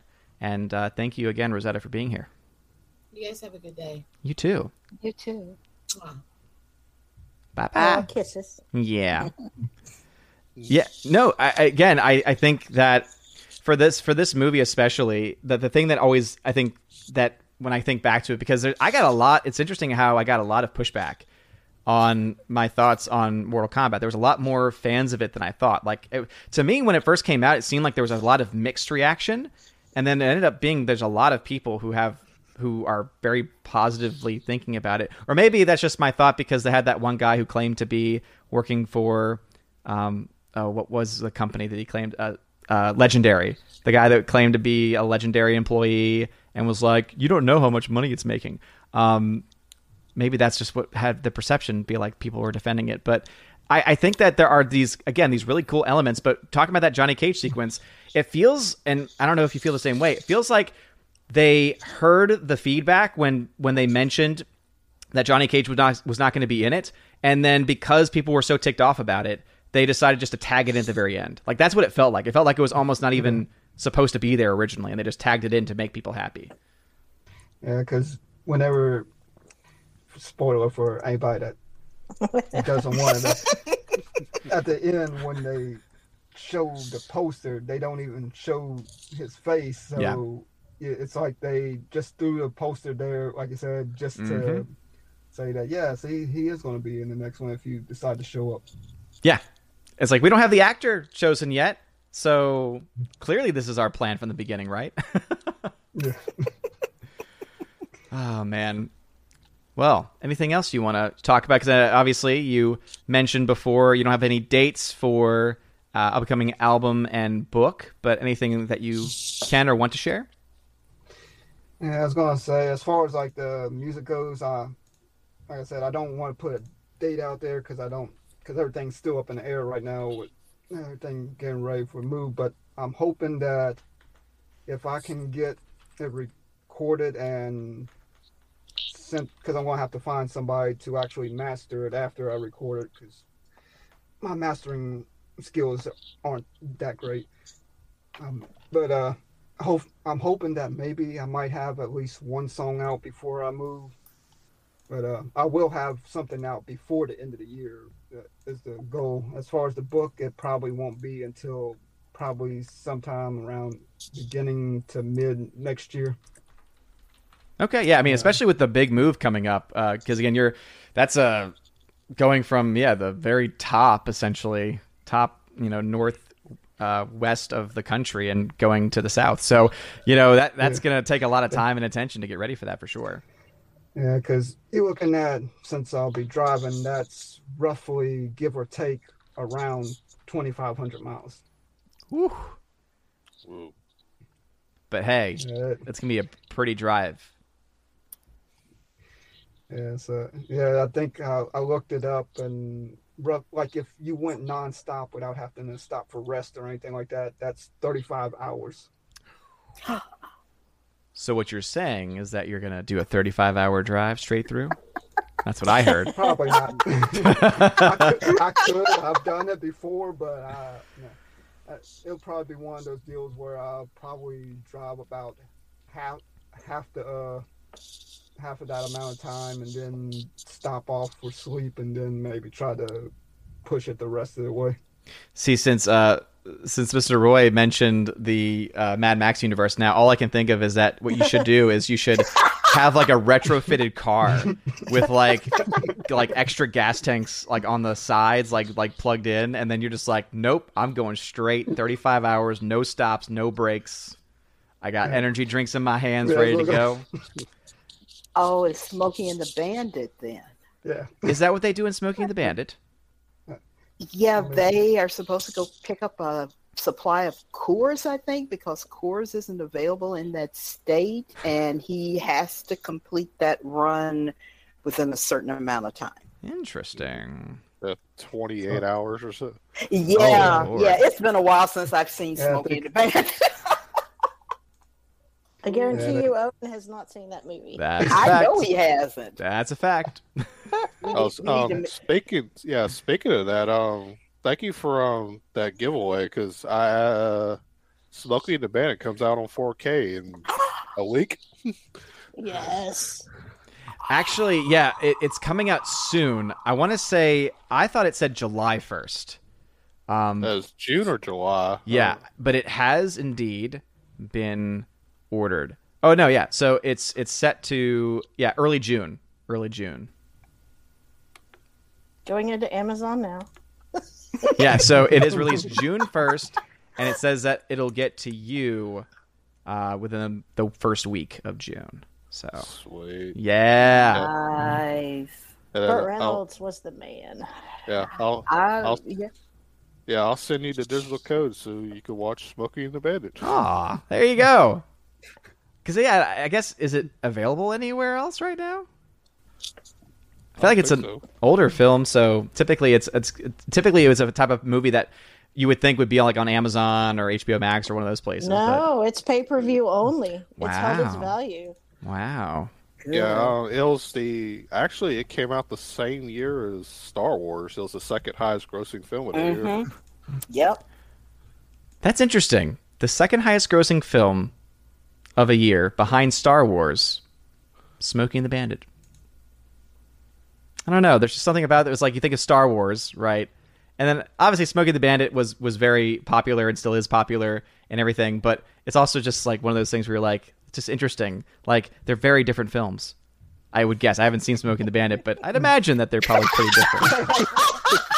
I'd imagine that it's probably different. About as opposite that- as you can get. Yeah, pretty much. Yeah. yeah. I'm sure if you've seen one, the other one would be. You don't even have to worry about seeing it.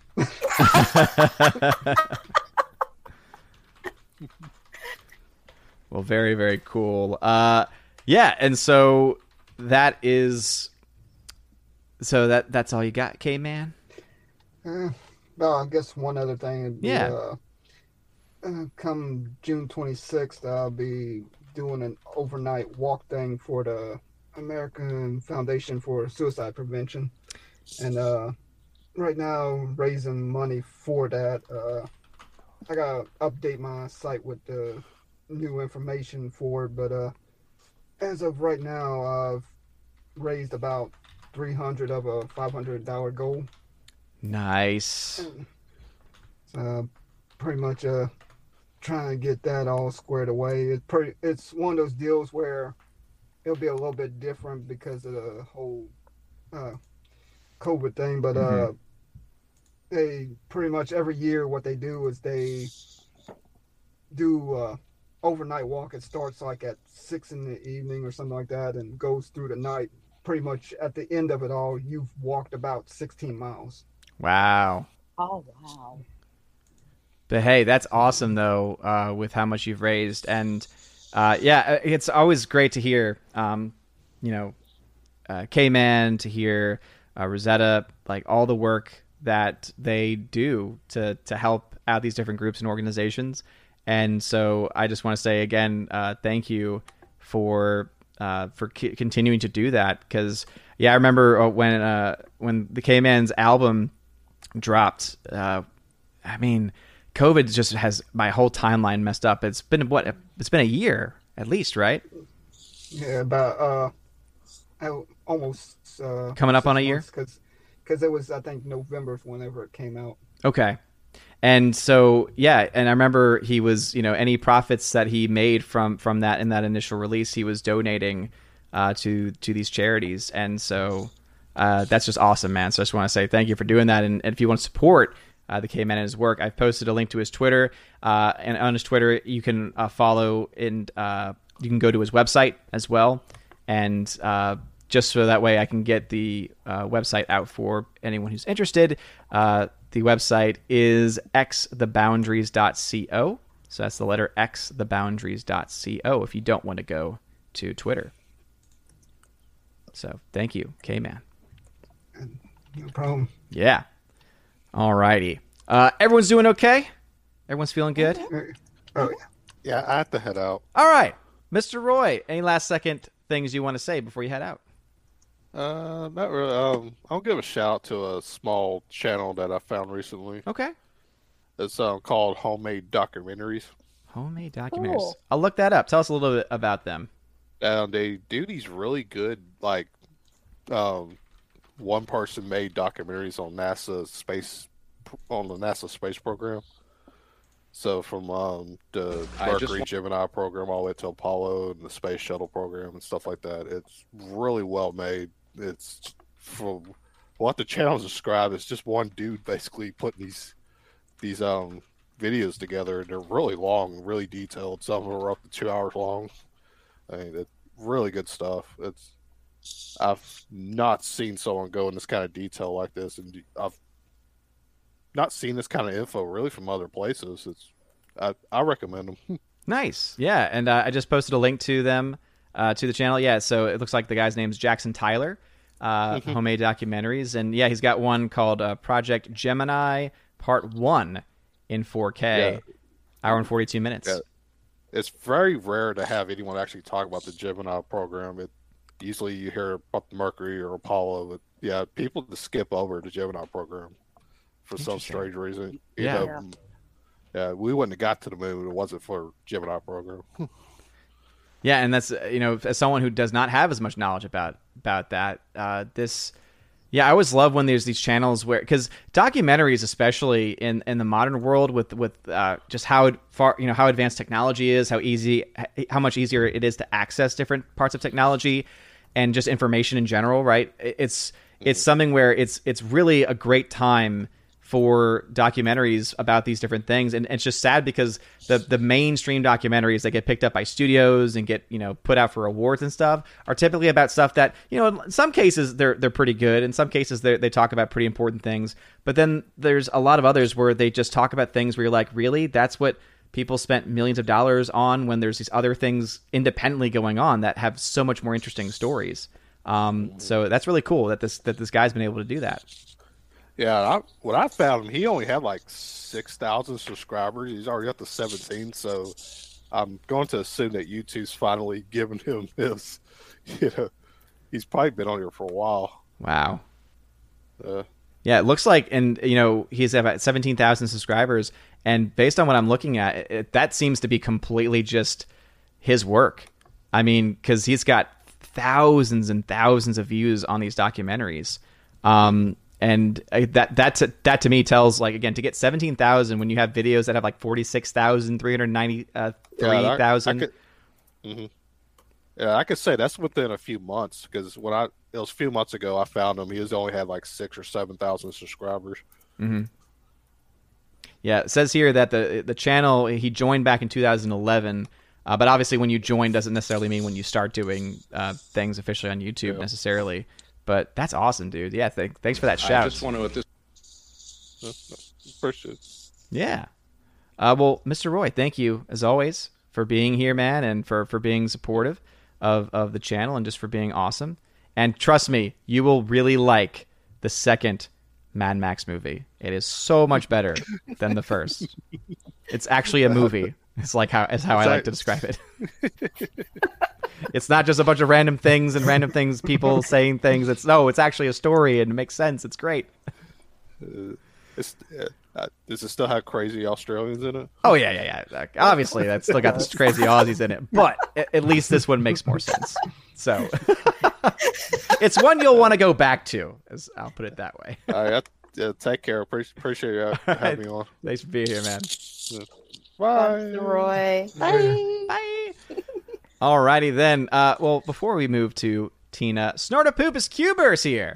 And he says, Hello, humans and other quitters. Arriving late from an afternoon of nerdery.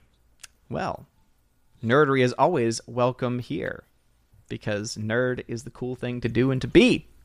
And speaking of movie nerds, we have a very large movie nerd in our next panelist.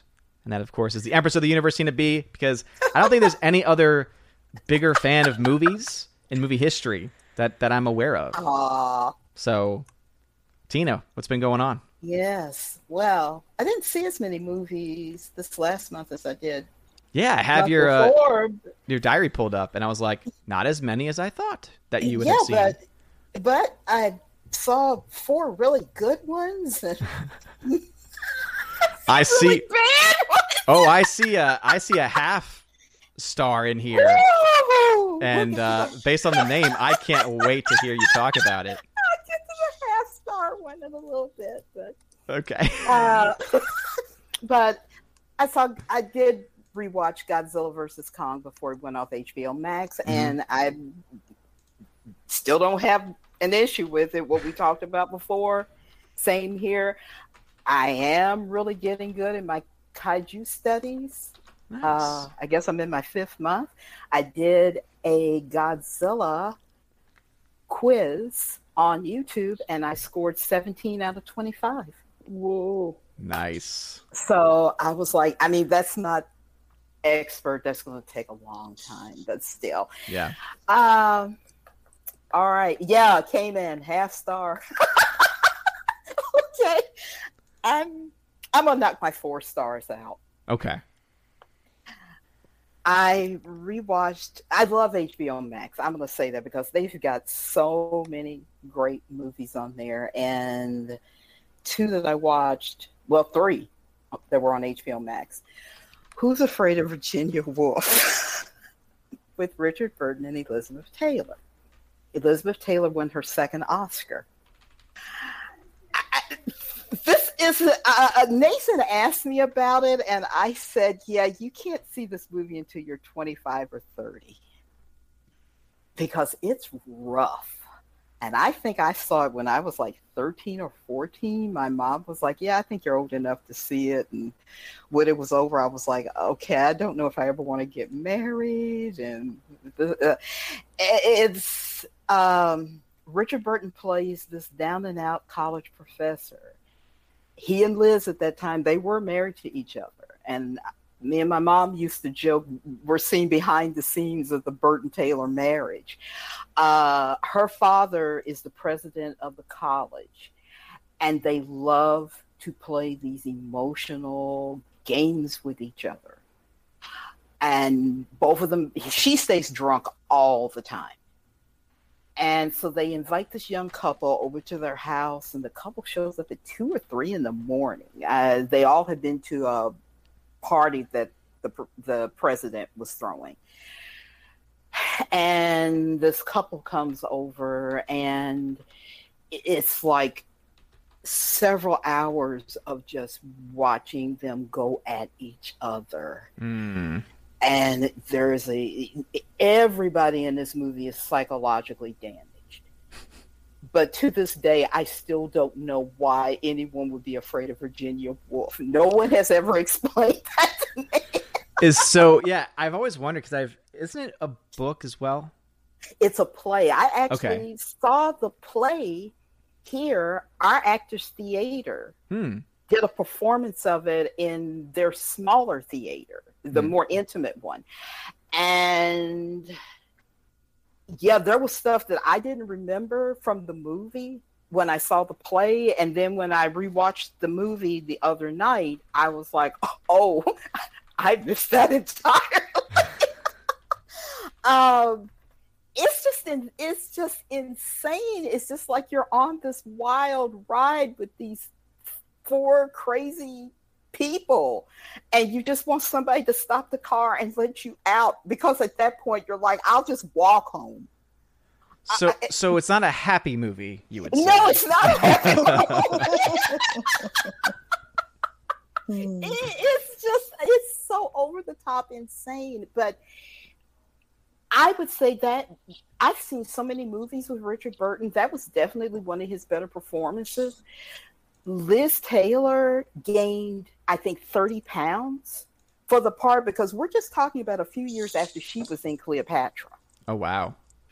uh, and then I think the next year she did um, Reflections in the Golden Eye, and she had her shape back. Mhm. But no, Virginia Woolf, it's just one of those movies that you just sit there, you pop the popcorn, you get out whatever your drink of choice, and you just say, Yeah, I'm going to watch these four people's lives fall completely to pieces and watch them play these games with each other. And the only one in it that there's going to be one innocent person, I guess it's Sorry. uh oh shoot. I can't think of her I can't think of the actress's name. It's in my review. And she did get an Oscar nomination for best supporting. And she's just loony. Um she's got a lot a lot of issues uh with like Sandy Davis Sandy, yeah, or Sandy it. Dennis? Sandy Dennis.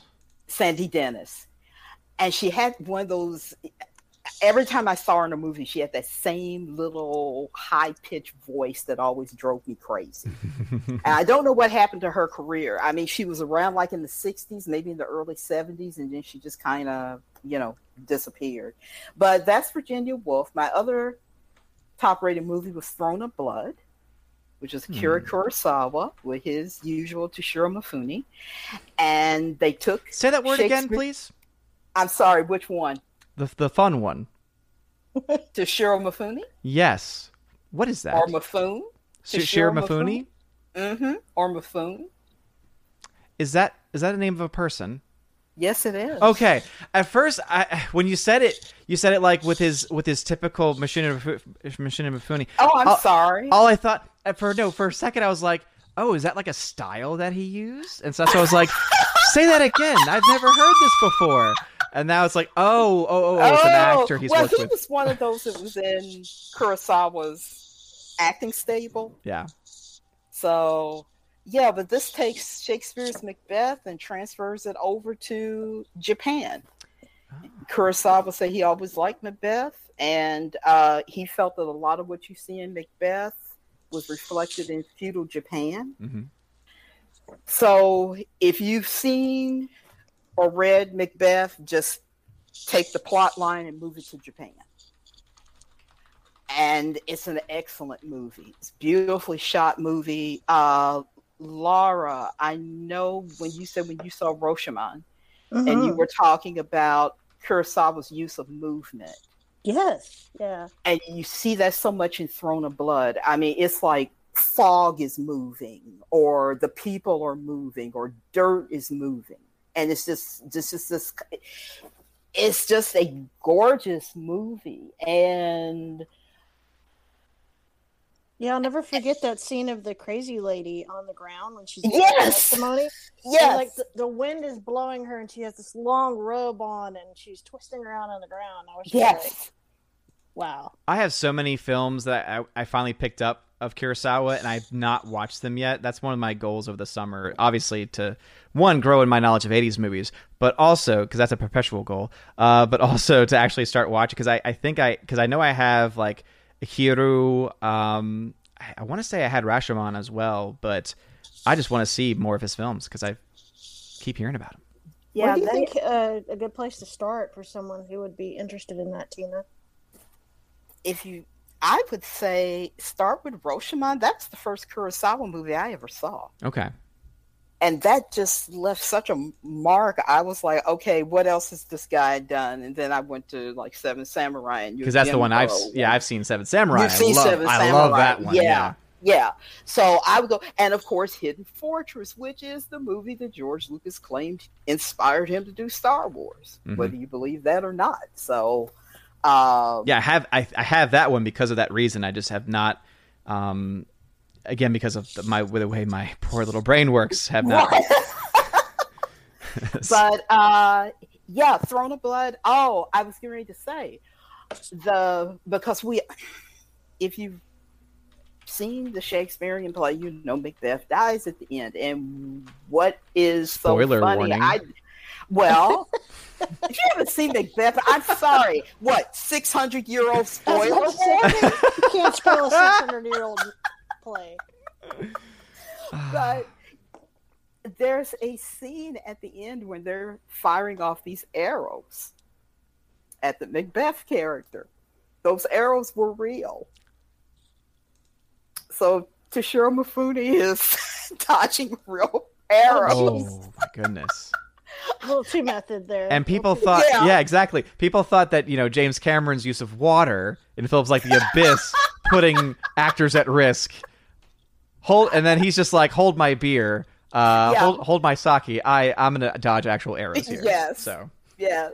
Now the ones that actually hit him, of course, were fake, but the Yeah. other ones, yeah, they're real. And I'm like, yeah, take that CGI. So okay. Um I hadn't seen this movie in, in a while, but I rewatched The Age of Innocence. It was on Pluto TV for some reason. I thought that was funny. Hmm. But uh got to see it from the beginning. And this is maybe the most unscorsese Scorsese movie ever. And I think that's the reason why the movie flopped hard at the box office. mm, Because I think most people thought, oh, Age of Innocence, we're going to go in there and see bang, bang, shoot 'em up, mhm. all this. No, and then they go in and it's like, what is all this? Why are these women wearing these dresses with bustles? and And, and uh, and one of them being Winona Ryder. I'm looking at just the image from the, Yes! and I'm just like, yeah, I, I, I, I don't ever think of Winona Ryder wearing a dress like that. oh yeah, yeah. What she did in uh, Coppola's Dracula, which you probably have never seen. No. that should be a foregone conclusion at this point. yeah, should be. But anyway, yeah, Age of Innocence is just gorgeous because he captures that whole gilded age in New York at the time where you had those top, I think it, they called them the, the 400, but they were the upper families. And all you had to do was just make one little mistake Mhm. and that could be the end. And Daniel Day Lewis, he's playing American in this, and he, as usual, excellent. I'm, I'm curious as to how long it took him to put the character together, because I know it took him two years on There Will Be Blood. Mhm. Uh, but he plays uh, an attorney. He is in an upper class family. He's engaged to Winona Ryder's character. Winona Ryder's character comes off as this little shy, oh, I don't know why that came into my head type. And she, you look at some of the shots when Scorsese sets up a scene with her, and it's like, no, she is nasty. My mother hated her character. And you and if you look beyond the surface, if you listen to some of the lines that she says, you're like, oh, she's not as innocent as she's trying to be. Mhm. And that was one of the things I said in my review. I said it's uh, when Edith Wharton gave the book that title, The Age of Innocence. It's like, no, these people actually are as brutal as some of the gangsters in Scorsese's other movies Mhm. because they will cut your throat. They will cut you down. If, like I said, if you make one little mistake, they're ready to kick you out of society. Um, the Michelle Pfeiffer character, she is a cousin to Winona Ryder's uh, family. She comes back to New York. She's one of the Americans that married into European uh, aristocracy. And usually it was to pump up the aristocracy because the Europeans had lost money. So they needed that American wealth as influx. Uh, she has been in a very miserable marriage. We get hints that her husband beat her, emotionally abused her. Uh, she travels a lot. She comes back to the United States thinking, well, I'm going to be with family. And Winona Ryder even drops this line like, I think she would have been better off if she had stayed with her husband. Who says that? Except that you're embarrassed. Uh, but anyway, they asked Daniel Day Lewis to kind of look out for Michelle Pfeiffer's affairs, and he ends up falling in love with her. Uh, he's kind of a 19th century progressive, uh, which would not be like when we hear the word progressive Yeah. today, what we would think of. Yeah. Uh, he has a different opinion. He feels like women should be more independent. He's starting to doubt why he's even marrying Winona Ryder. Hmm. But he ends up marrying her anyway, even though he's in love with Michelle Pfeiffer. But it, like I said, it's one of the most unscorsese movies I've ever seen. It's it, you don't go into it and think, "Oh, this is going to be what we usually get from him." Um, and it, it's it reminded me. I think I said in my review. It reminded me of a lot of the stuff like Erich von Stroheim did back in the 20s when he was at his height. And he made what they considered the most expensive movies in Hollywood at the time. Because you see these tables laden with all this food and the flowers and the fruit. And the costumes are gorgeous. And Scorsese's cam the camera work I think his cinematographer also worked on The Departed. His yeah, I was looking at it because when you mentioned the way that the shots were framed, how they made like the beautiful look um, Yes. look ugly. It's yeah, Michael uh, Michael Ballhaus is his name, and That's he's it, yeah. he's done The Departed, Goodfellas, Gangs of Goodfellas, New yeah. York. Uh, he also Yes. did Dracula, Last Temptation of Christ, Air Mm-hmm. Force One, Wild Wild West. This guy's done a lot. done a lot. Yeah, because when I was looking, I was doing my research to write my review, and I was like, look at this, look at what he's done. Yeah, And even Wild Wild West was a terrible movie, but, but it was well shot. good. It was well shot. Absolutely. it looked good. But yeah, it's I've read most of the book, and I would say the screenplay really captured what Edith Wharton wrote in her book. And like I said, yeah, it has this title, The Age of Innocence. So you're thinking all these people are, all they're just so sweet and everything. And it's like, no, no, they're not at all. Uh, the one for me, the one little thing that always makes me smile is that Michael Gough, who played Alfred opposite Keaton's Batman, Val Kilmer's Batman, and I guess Clooney's Batman yeah, yeah, yeah. He has a role in it, and at one point he escorts Michelle Pfeiffer, Catwoman, to her carriage. Oh. And I just thought I I It's a fun see that connection. Yeah, it's Yeah. just kind of fun because I'm like, oh, okay, you all worked on Batman before. Yeah.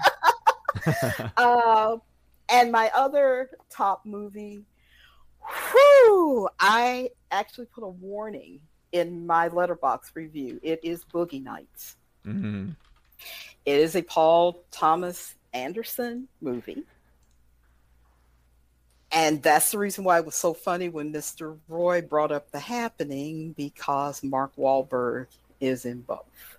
Mm. And at this time, Mark Wahlberg says he hopes God forgives him for being in Boogie Nights because of the subject matter. Yeah. And I'm like, Mark, I think you need to ask forgiveness for the happening. 'Cause that It shook her. You're so bad. What? No. Thankfully, I've never, I've never seen the happening. But well, you should. no, never, no, never. Okay. That'll, ne- that'll never happen. hmm I'm writing down right now. By Tina. The happening on it- Blu-ray. It's happening. That'll, that'll make good target practice. but I, I don't know. So many you youngins out there, but Yeah.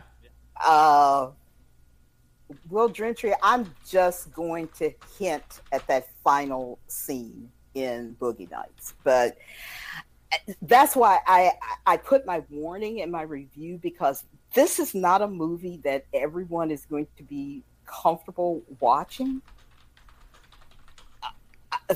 because it's about the porn industry. Yeah.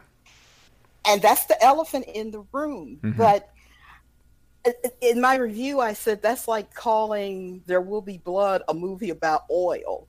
Yeah, oil is in it, but that's not the key thing. And it's the same thing with Boogie Nights. Yes, it's about the porn industry, but the characters are sometimes you're rooting for them. You hope nothing happens to them. And the performances are so good. Um, we were talking about Burt Reynolds. Burt Reynolds was one of the most underrated actors ever. Uh, He he did a lot of crap near the end of his career. I mean, I think he popped up in a Uwe Boll movie. I was looking at, and I was like, "Why is Burt Reynolds in this movie?" and then he would do Deliverance, and then he did Boogie Nights. Hmm And what I loved about his character in Boogie Nights is that Elizabeth Lyons is right. He was hot and smoking. um, what I love about his character in this is that even though he's a director of porn, he doesn't see it that way. He actually loves movies. He cares about movies. hmm He thinks movies should be put on film, real film. hmm He cares about blocking. He cares about the camera work. He cares about the screenplay. Yeah. And yeah, it's going to be a triple X rated movie, but he still cares. Yeah. And in that scene when they tell him, okay, we, JKD Buck, I'm going to, I had heard that when I was doing my research, and they said, I think he had mixed emotions about it, and he did score a Golden Globe. Well deserved. Uh, got he, was nominated for an Oscar, did not win it because that was the year Titanic came out, and it was like it was going to be hard to beat Titanic at anything. hmm Uh, but when they tell him that the industry is getting ready to move into videotape, so now people can watch this material at home and not have to go to the theaters and the drive-ins and like that. He is visibly upset because they're for him they're destroying a, a- an art form. So it's almost like directors today, uh, not comparing Christopher Nolan to a X-rated director, but Yeah. he he still puts his movies on film, hmm not digital. Yeah. So you kind of see where Reynolds' character is coming from. That he's like, no, no, no, no. Movies aren't videotape. Movies are film. And at that point, he starts to just kind of. It's just like, I don't care, whatever you want to do. He doesn't have that passion anymore. hmm Julianne Moore, I am not a fan of hers. I never have been. Hmm. But she nails it in this movie because she's a good actress playing a bad actress hmm in this industry. And she's very three dimensional because she's got some issues in her other life, real life Mm. they keep interfering with her. And of course, we get you've got uh, off the top of my head John C. Reilly, who is so young. I had forgotten he was even in the movie. Don Cheadle. Yeah. Um, I say there's so many like William H Macy. William H. Macy. Oh my God, he is so good in this. Philip Seymour Hoffman. Heather Graham, Thomas Heather Jane, Graham. Yes. Alfred Molina. Alfred Molina. Yes. And is this right? Robert Downey Sr.? Yes. Wow. Yeah, I saw his name. I didn't know him. I saw his name in the closing credits, and a little thing pops up in parentheses and says, like, he's a prince. Mm. And I was like, wait a minute. And I had to go look it up, and they were like, yes, he is the father of. Oh wow. so, um, yeah, Radar's right. He does look like he's always been 53. he, he always does. But everybody is so good in the movie. And like I said, it's just it's not going to be for everyone. I'm not going to sit here and say everybody should see this movie, Mhm. but there are some there are some great funny scenes in it, and of course there's Mark Wahlberg. and Mark's character was based on the infamous John Holmes, who got into the industry because of a certain attribute he had. hmm And Will Gentry was like, talk about the final scene. I would just say, if you're curious enough, go watch the movie. Mm. That's that's that's all I'm going to say. Yeah. Beyond, we have heard stuff talked about through the entire movie, and in our brains, we might be wondering, well, are we going to see this? and Brian Barth is right. He does owe his career to Anderson, and I think, I think this and There Will Be Blood. I love both of them. I think I love Boogie Nights more, Hmm. but um, I- I think in lesser hands, I don't know how that movie would have turned out. Hmm. I think Anderson was the right director because he had this great cast. It was lightning in a bottle Yeah. and sometimes that just happens where everything just just clicks Mhm. you know? So i think anybody um anybody that was in that movie yeah i i know a lot of them are probably very embarrassed by some of the things they did in it but i would say they should thank him you know? And i'm just sorry the movie it was a hit. It was a box office hit and uh, I'm just sorry that it had the misfortune, like LA Confidential, to just come out in the year Titanic. hmm So anyway, but uh, JKD Buck, I don't even want to think about that. if Tim Burton had directed Boogie Nights, I'm sure it would have been the stuff of nightmares. Uh, would Oh. probably be. um, I can't think of guy's channel name. Super Void.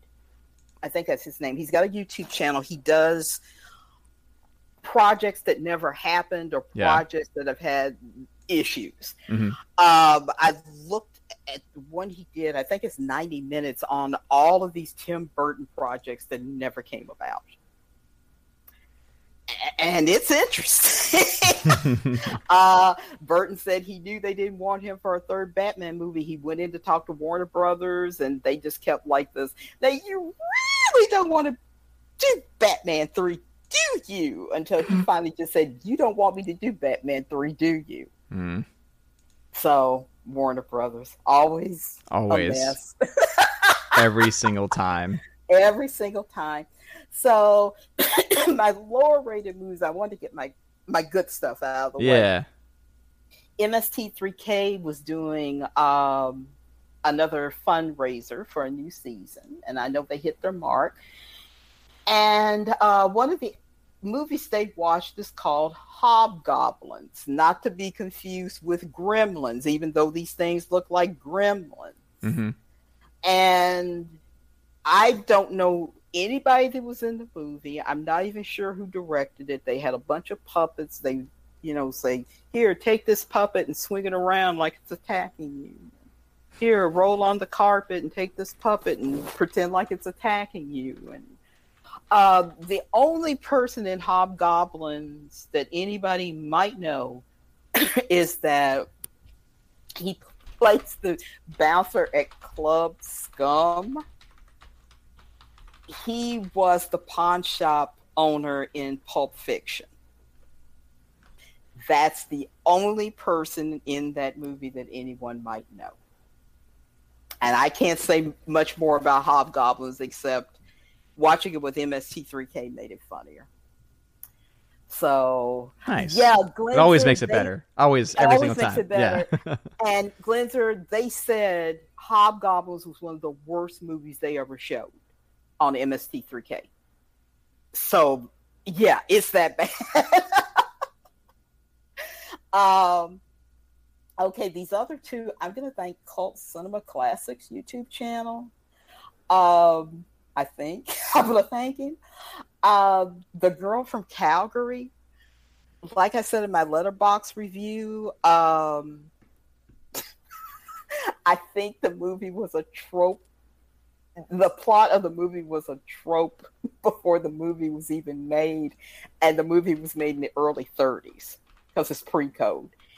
But it's just that typical guy finds girl who is talented, decides to make her a star. They love each other, but won't tell each other, and then somebody comes between them. And I mean, we've seen that trope a million times. hmm Uh, the the leading actress, she had a pretty singing voice. I mean, she's supposed to be a musical star, so she had a nice voice. I found out she did have the actual actress had a long career, hmm and the quote unquote leading man. I would rather see a movie about his real life than what he was doing in the movie. Um, the real actor had an affair with a married woman, killed her husband accidentally, went to San Quentin for manslaughter, got out, married the widow. I think she died in a car accident. He went on to do movies and stage, won a Tony Award. I'm like, make this movie. This is great. um, but that was Girl from Calgary. And it's just one of those, you know, if Cult Cinema Classics is playing it on his channel, you look at it and you're done. But Devil Woman was interesting because it was in French with no subtitles, Oh, geez. which meant the chat was making up their own story. And so I went onto IMDb, and there's not a lot of information about it. So you kind of went in Oh, blind with it. Yeah, I mean, you know, there's this woman, and she wears this turban on her head, and then when she takes the turban off, she's got snakes for hair. But she doesn't when turn- But she's not Medusa. No, but she's not Medusa, which is why I called her not Medusa. Not then you because I think I think it's labeled as a snake horror fantasy kung fu movie. Oh, oh really? Yes. Yeah, it says here a woman is born with the power to control snakes. She uses these powers to seek revenge on the villagers who killed her parents, along with the help of a local gang. Yes. Wow. So at one point you had not Elvis because he had the sideburns. not Elvis does kung fu with her gang, and then the, Fu. and the snake, and then I think the snakes were doing kung fu or snakes. Because they were flying through the air at him, and he was going like ah ah ah ah. so he was fighting off the snakes with kung fu. Yeah, but I think the snakes were doing snake fu. Snake fu. Yes. Yes. Soul Assassin, the comment of the day. Snake Fu, yeah. Now we're starting to it's starting to sound like the uh, amazing film that the K Man found uh, yes. A couple months ago. I know. but yeah, and it just kind of ends. It's like uh, uh, that's it. I'm not sure what happened. We were kung oh my god, I'm getting ready to launch into a song. Everybody was kung fu fighting. Yay! Those cats The singing has happened. It was a little bit A little bit frightening. frightening. And then I found out there was a Devil Woman sequel. oh lord!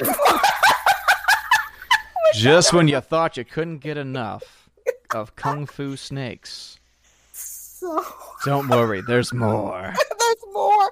So anyway, maybe one day he'll show that, and I'll uh, I'll get to see it. But I'm hoping maybe we'll have subtitles next time, so I actually know what's going on. But my favorite bad movie that I watched was I have kung fuing. Had it with these kung fuing snakes on this kung fuing plane. Beautiful, hunky, chunky, funky monkey. Yes. I love this chat. Uh, Oh, but my favorite of all of them, and I when I say favorite, I'm using that term extremely loosely, was Ape versus Monster. and what? for yes, and I at first I was like, "What is this?" And then when I looked at it closer, I'm like, "Oh." So just know it's called Ape versus Monster. It came out in 2021. What do you think? That's It's that poster is false advertising. oh, is it really? Oh my god! So we don't see those characters in the movie? Um, oh, we see a big lizard. We see a derpy looking chimp that got bigger. That's ape versus monster. Yeah, an ape crash lands on Earth, which creates a sludge that makes him and a passing lizard grow to giant size, resulting in a fight for dominance. Oh, there was no fight for dominance. With the tagline, the greatest of all time.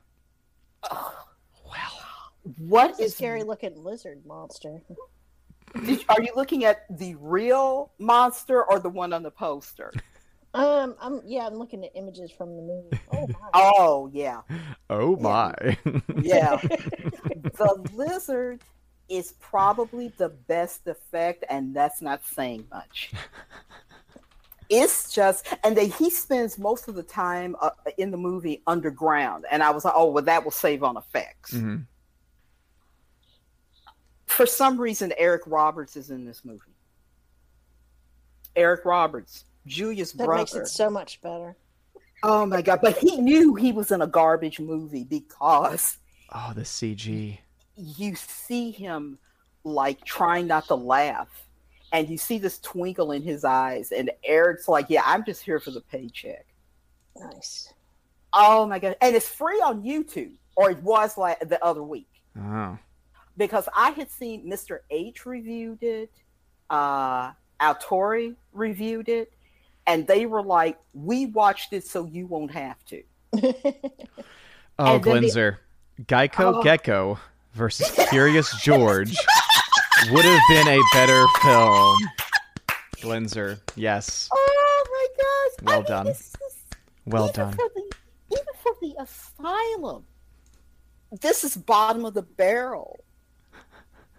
I I was just like, oh, I can't even believe they're doing this. Well, uh, when this comes from the same director of five.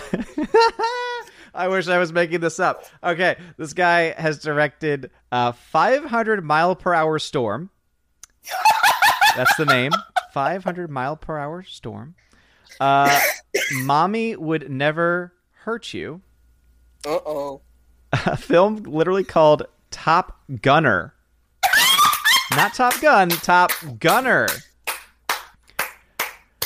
Oh, Well, they've made movies like Transmorphers, yeah. The Fast and the Fierce, Sunday School musical, and of course Sharknado. Who can forgive Sharknado? Also, Eric Roberts is in Top Gunner. So it looks like Eric Roberts is oh, a. Uh, Eric. it looks like he's he's the muse of this director. Oh my gosh. You know how every Oh, director has their muse. In this Yep. case, the brother of Julia Roberts is is his muse. Eric Roberts was an Oscar nominee before anybody even knew who his horse faced sister was. Ooh, that was real. Ooh. No, I do not like Julia Roberts. I never have. Oh. Me and my me and my baby Are you sister. Oh, not saying she can't act, but oh, By the way, I had no idea Eric Roberts was that guy. I had no idea that he was related to Julia. It's the Yep. dude who was one of the mafia guys from The Dark Knight. Huh. Oh, he was. Oh my gosh. Well, I mean, he got his Oscar nomination for Runaway Train with Jon Voight and Hmm. Rebecca De Mornay. Excellent movie. Um, and then he did some other very noted movies. And then Julia came on the scene, and everybody's like, "Hey, Julia!" And Eric just kind of just like drifted off to the side, and it was like, yeah, but everybody knew Eric before she ever even showed up. Wow. So it, he was, like I said, he knew he was in a piece of garbage. So he says a Doctor Strangelove line at one point. Hmm. And I just started laughing, and you just kind of see like this. He's just trying to be so super serious, and I'm like, Eric, Eric, Eric. They stole that from Doctor Strangelove, but you delivered it so well. But everybody else in the movie, I don't know who they are. I don't care who they are. I I hope that their jobs at Wendy's and White Castle and McDonald's are going well. I don't even know who the characters, what their names were. That's why in my Letterboxd review, I said scientist girl and Russian scientist spy soldier girl and soldier man. And Is Soldier Girl and Soldier Man the sequel and trequel to Soldier Boy? probably. Soldier boy. Soldier Soldier Girl in the oh. Oh my gosh. I just. Oh, Eric, Eric Roberts was in Star 80. That's where I know him from. Yes, Oh, that is oh, such a such a good movie. Oh, Oh. it's like I know him from somewhere. Ooh. Mm. and Well- I knew I knew how it was Yes. going to end, and all I could do was just sit there and hold on to the chair.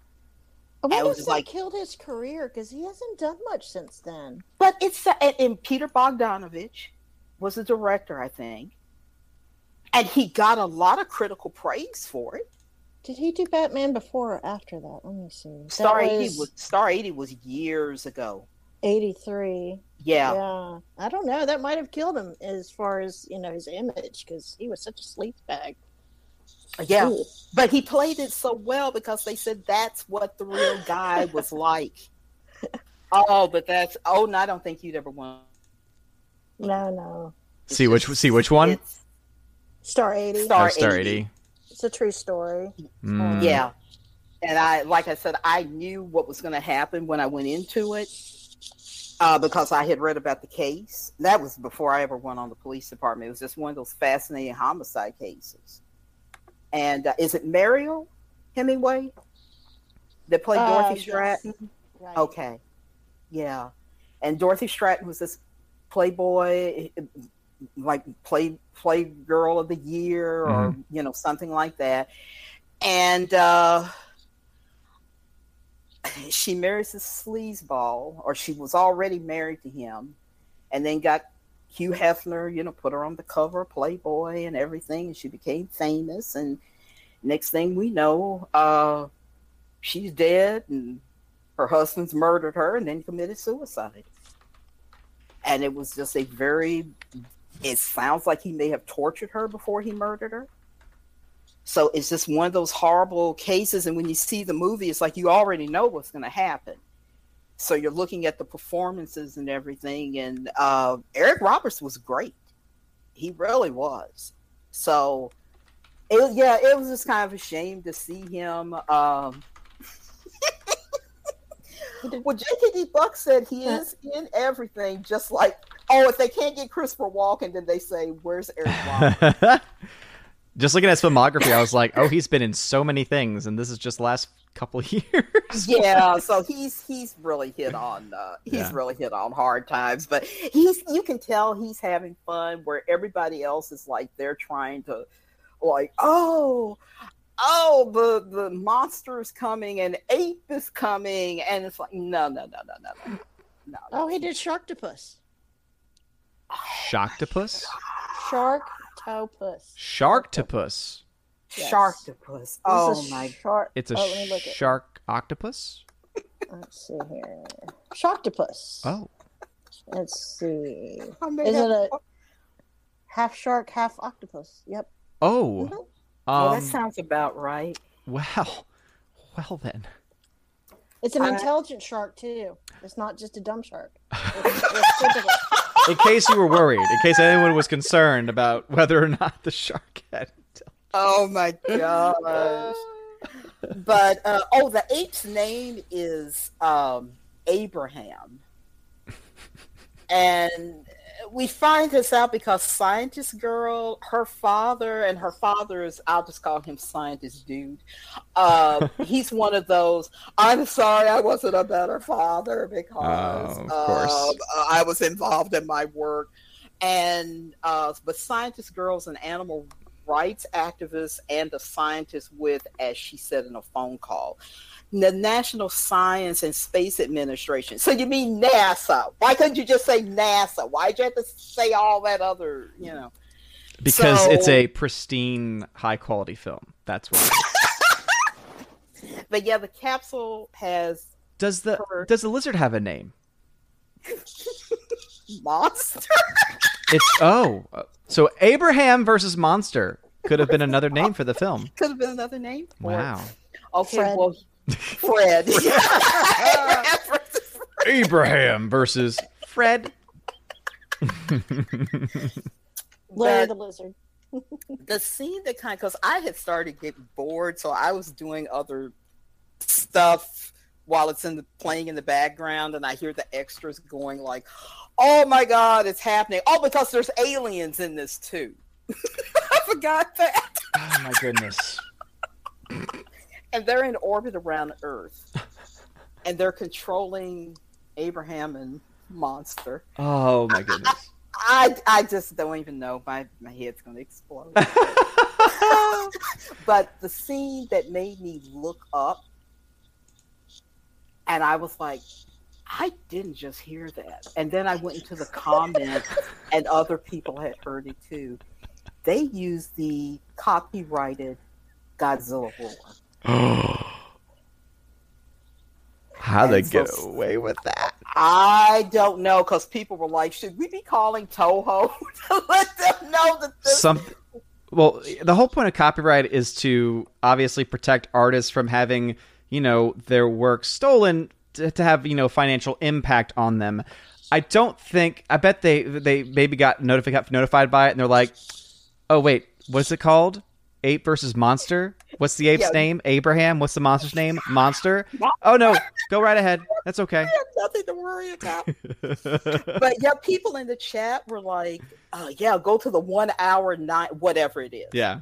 And I was like, "So I was right. That really was Godzilla's roar." And I mean, it was like one comment after another after another, and somebody did say what you just said Yeah. that Toho doesn't would never even recognize hmm a, a piece of crap like this.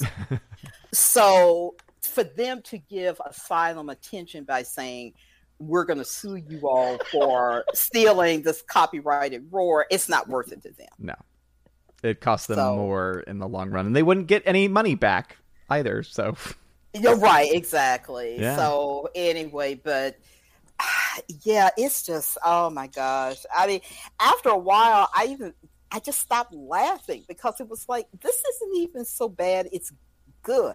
It's just bad. And the chat's having a lot of fun with with this movie. I can say that. Abraham, as uh, Laura. No soul assassin. Soul Assassin put Abraham for yeah. That Stora Poopas had Fred spelled P H R E D. So you know he's he's fancy. He's a fancy Fred. You know you got your sneaky you got your sneaky little snake. You know you got your sneaky little snake. You got your you know fancy little Fred. Soul Assassin's right because um which Godzilla movie is that where Zilla shows up and Godzilla just takes him out like in less than a minute? And that was like Toho's way of giving a middle finger to the 98 Godzilla, who they refer to as Zilla. Just to Oh, let you know, Godzilla. no, this is not the official Godzilla. This is something the Americans came up with. It, it might as well have been Monster at that point. I mean, seriously. but anyway, yeah, that's uh that's a good one to, to end that list on. Yeah. oh my god, ape versus monster. But yeah, if you want to take a chance on it, it was free on YouTube, and uh, and and in 4K. at that, so you get to see the whole what? glorious mess. So. You get to see the entire film in 4K. Well, also the first you put in ape, the first thing that pops up is ape versus monster. Yeah. There's Yep. the trailer. There is the movie. Twenty five thousand views. Uh, Yep. s- Hey, this has a better ratio than most White House speeches. Six hundred and fifty seven likes to two hundred and fifty nine dislikes. That isn't a high bar, you know. That is Oh true. That is true. But they're doing something right. It looks like. So if you want to look at it yourself, I've, I'm posting the link. Boom. that is the link. And it's called in this in this one. It's called Giant Ape versus Giant Monster. Oh, that's probably the sequel. But no, it's the, it's the same. It's just that they, um, yeah, because uh, there's the tag. It's uh, 109.54 is when they use the. yeah, okay. There it. I don't know if y'all could. Hear, I don't know if y'all could hear that or not, but people on stream could. Hear that right? Oh my gosh. All right, so we're gonna go ahead and uh, go to it so everybody can hear it. Yep, that's the roar. That's the roar. Yep. That's it. So Oh, it's so good. yeah, because I like I said, I looked up and I was like, wait a minute, no, they didn't. And people in the comments, I mean, it, it was just like one after another after another saying, I can't believe that they actually stole uh, Big G's roar. Yeah. And I was like, yep, they they they went there. They didn't they didn't have much to go off on, so they're like, No. hey, No, but yeah, I mean, some of you might laugh harder than I did. I mean, you you all know I love bad movies that end up being good for some reason, like Mhm. The Room or Miami Connection or Samurai Cop, and but this just after a while, it was just like, oh no, this is. and I joked. I said, "Yeah, this is one of those kid. Mom, can we go see Godzilla versus Kong? We have Godzilla versus Kong at home. Godzilla versus Kong. yeah, because you know how every year there's like these big movies that come out. There's always this D level uh, movie where it chooses the just same like it's like generic language and it's the same movie, but it's Yeah, not and it and they do that and it, it's actually pretty it's one of those things where it's genius but then it's also like i have questions because they do it because people honestly will think that's the movie or Yeah. and and so the but then i'm like how how do you get tricked by not knowing godzilla versus kong is not the same thing as ape versus monster I, I just i have questions well, and look at that poster. That's Yeah. the that's why I said the poster's false advertising, but it- Yeah. it's making you kind of think, oh, this is the long-awaited Godzilla versus Kong until you Mhm.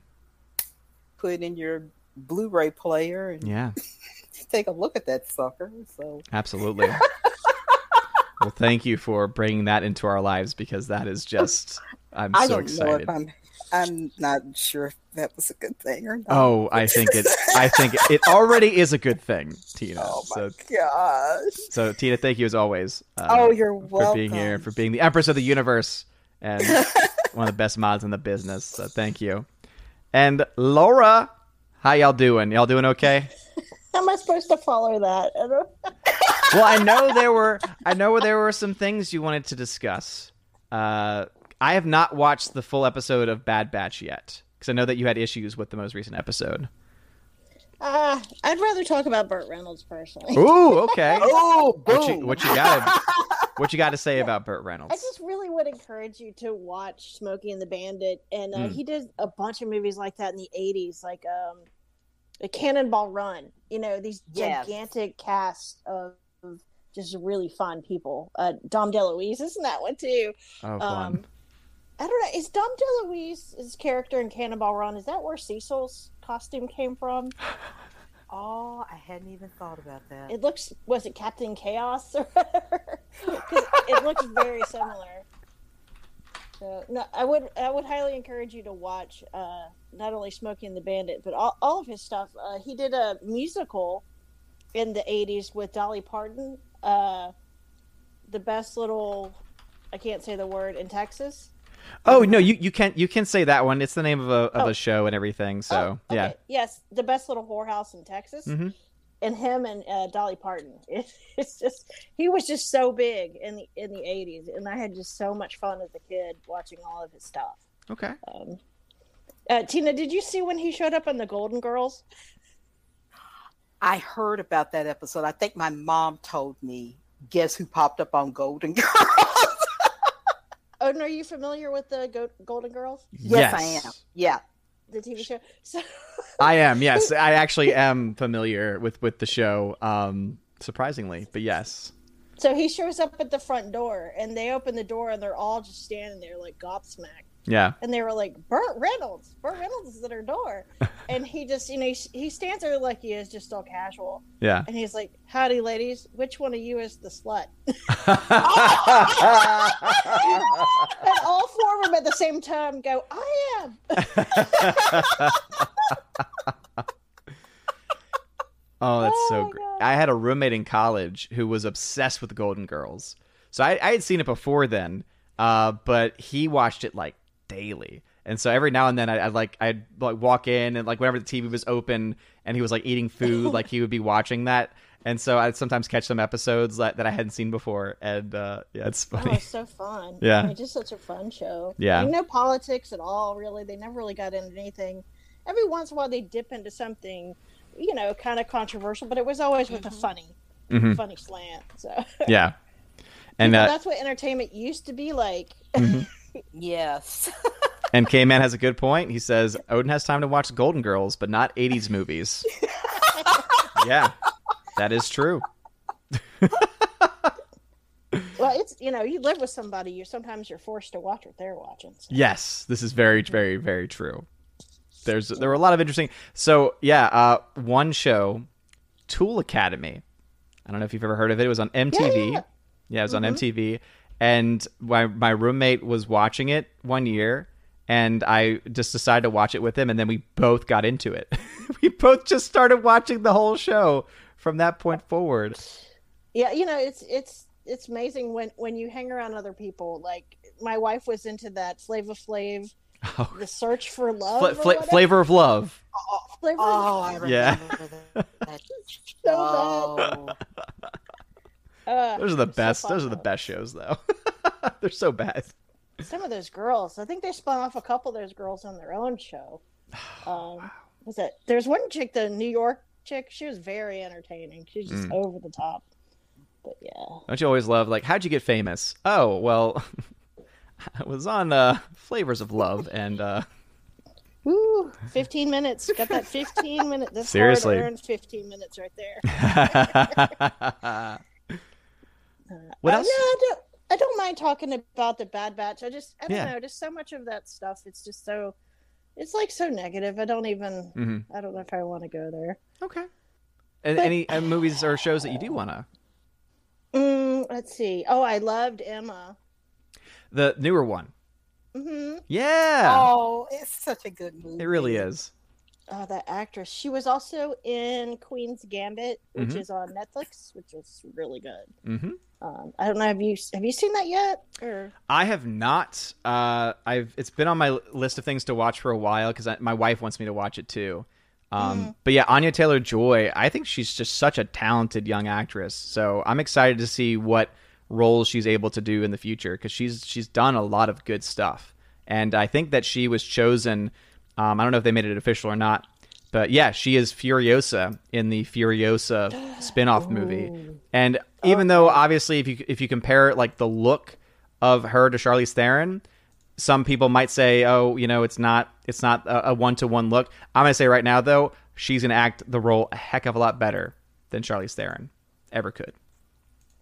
Yeah, the Queen's Gambit wasn't. It wasn't quite what I expected it to be. Mhm. Um, I don't know why I even turned it on. I think I was just looking for something to hmm to. But she from like the, from the moment it started, it just grabbed me. I was like, oh my god, this is this is so better than I thought. So I, I mean, I would recommend it. It does go. I mean, it's only one season, Yeah. and there are some slow parts. So I mean, if you've got nothing else to watch, it's it's a good thing to turn on. Yeah, and it's funny because uh, when the show came out, there's there was this increase in chess sets of, of people buying chess sets, and it's always fun to see when like a certain movie or show comes out that deals with a certain area, and then there's like something like a game or something connected to it, and then all of a sudden there's just a huge uh, increase in interest in in the game of chess, and so it's pretty great. Yeah, it's the, the th- I mean, the thing is, is like I used to play with my brother a lot, and that the end game is, is the hardest part. You know, it's like I would always do pretty good at the beginning, but like the the further you go, the more you have to keep like all the possible moves in your head, and I just I didn't have the um, the memory for that. So you know, watching her do it, and she's kind of computing all the different possible Mhm. possible moves, and then you know somebody does something you're not expecting, and you have to recalculate everything. Mhm. That was it's kind of fascinating how they show her playing chess in her head. Yeah, I thought it was pretty neat. I wish I, I, 'cause I can play chess. I know how to play it, but I can't plan ahead moves or anything like that. The furthest extent that I can get, and I mentioned it last night to those that could actually see the stream last night, that we've been playing. Uh, it's called uh, Mexican Train, and it's a it's a game that you play with dominoes. And Oh. it's essentially you're trying to create the longest train, and you're trying to match up the dominoes with the you know you have your own train. There's a public train. If you've ever uh, played it before or know anything about it, it's actually a lot of fun. Um, but that's like the furthest along that I can really get as far as thinking ahead is if it's like a few moves or so. But chess is just oh yeah, like because there's people where first move or by the first or second move, someone can say they've lost or they've won, which is just crazy to me that people can think that far ahead. Well, yeah, if you don't respond correctly, I mean, so I mean, it's it's a two sided game. You not only have to plan your attack, but you have to defend against theirs. You know, and sometimes you you think that they're starting out a certain way, and then they they like do the first starting moves of a normal pattern, and then they shift it and Mhm. change it to something else, and you're like, well, dang. Yeah.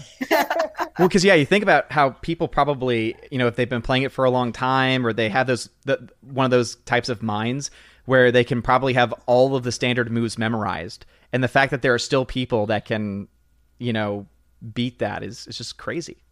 Well, I mean, early on, you're very limited to what you can do. I mean, that's why they talk about openings because there's only so many openings that really work. Yeah. And they actually they show that in the show. She's Hmm. she's playing against somebody, and he does an opening, and the look on her face, she's just like, "Oh, I've never seen somebody do that before." and um, he nearly beats her, and at the end, she's like, "You're like the best I've ever played." Oh And wow. he's just like a, he's like a kid, you know. She's Yeah. like, um, I think she was a. I wish it was a true story, but it's not. Um, Ah, I thought I for some reason thought it, it was based off a true story. That's what I was looking for. I thought certainly, but no, Hmm. would have been you know made it much more interesting. Yeah, absolutely. And you Uh, have been able to, because finally things have opened up for you in in Yes. California a little bit. So you've been able to see some movies in the actual theaters. Yeah, I mean, with my attention span, and there's always so much going on around here, it's just easier for me just to go to the theater. hmm You know. And how, Um, how's that been? Has it been fun going back? oh yeah, yeah. uh, Everything's open. All the theaters are open. Everybody made it through. So Good. I was worried. Know. Uh, yeah, no, I don't, I don't. I haven't had any problems. There's been quite a few people in the theaters, which is nice. Oh, that's good. Yeah, because are, are y'all still at a capacity, like 25, 50% capacity? Who knows what's going on? Uh, whatever the the um, fascist governor of my state decides he wants to let us do. um, yeah, I think they're spacing. You know, I mean, which is weird because you're in a gigantic seat anyway. You Yeah. know, like like Lilith from the well, also, super like, gigantic seat. because they've updated all their stuff, you know, and you know it was six feet, now it's three feet, and all this, and so you look at some people still going by the old standard, and you're just like, what, what, you know, what's even true anymore at this point? Yeah, the, you know, yeah. I, I I took my mask off at work. I was like, I'm in, I'm immunized. Yeah, I've got the shot. My Mhm. coworker has a Mhm. shot. We're the only two people in the whole gosh Yeah. building. So I'm not I'm not wearing the stupid thing at work anymore.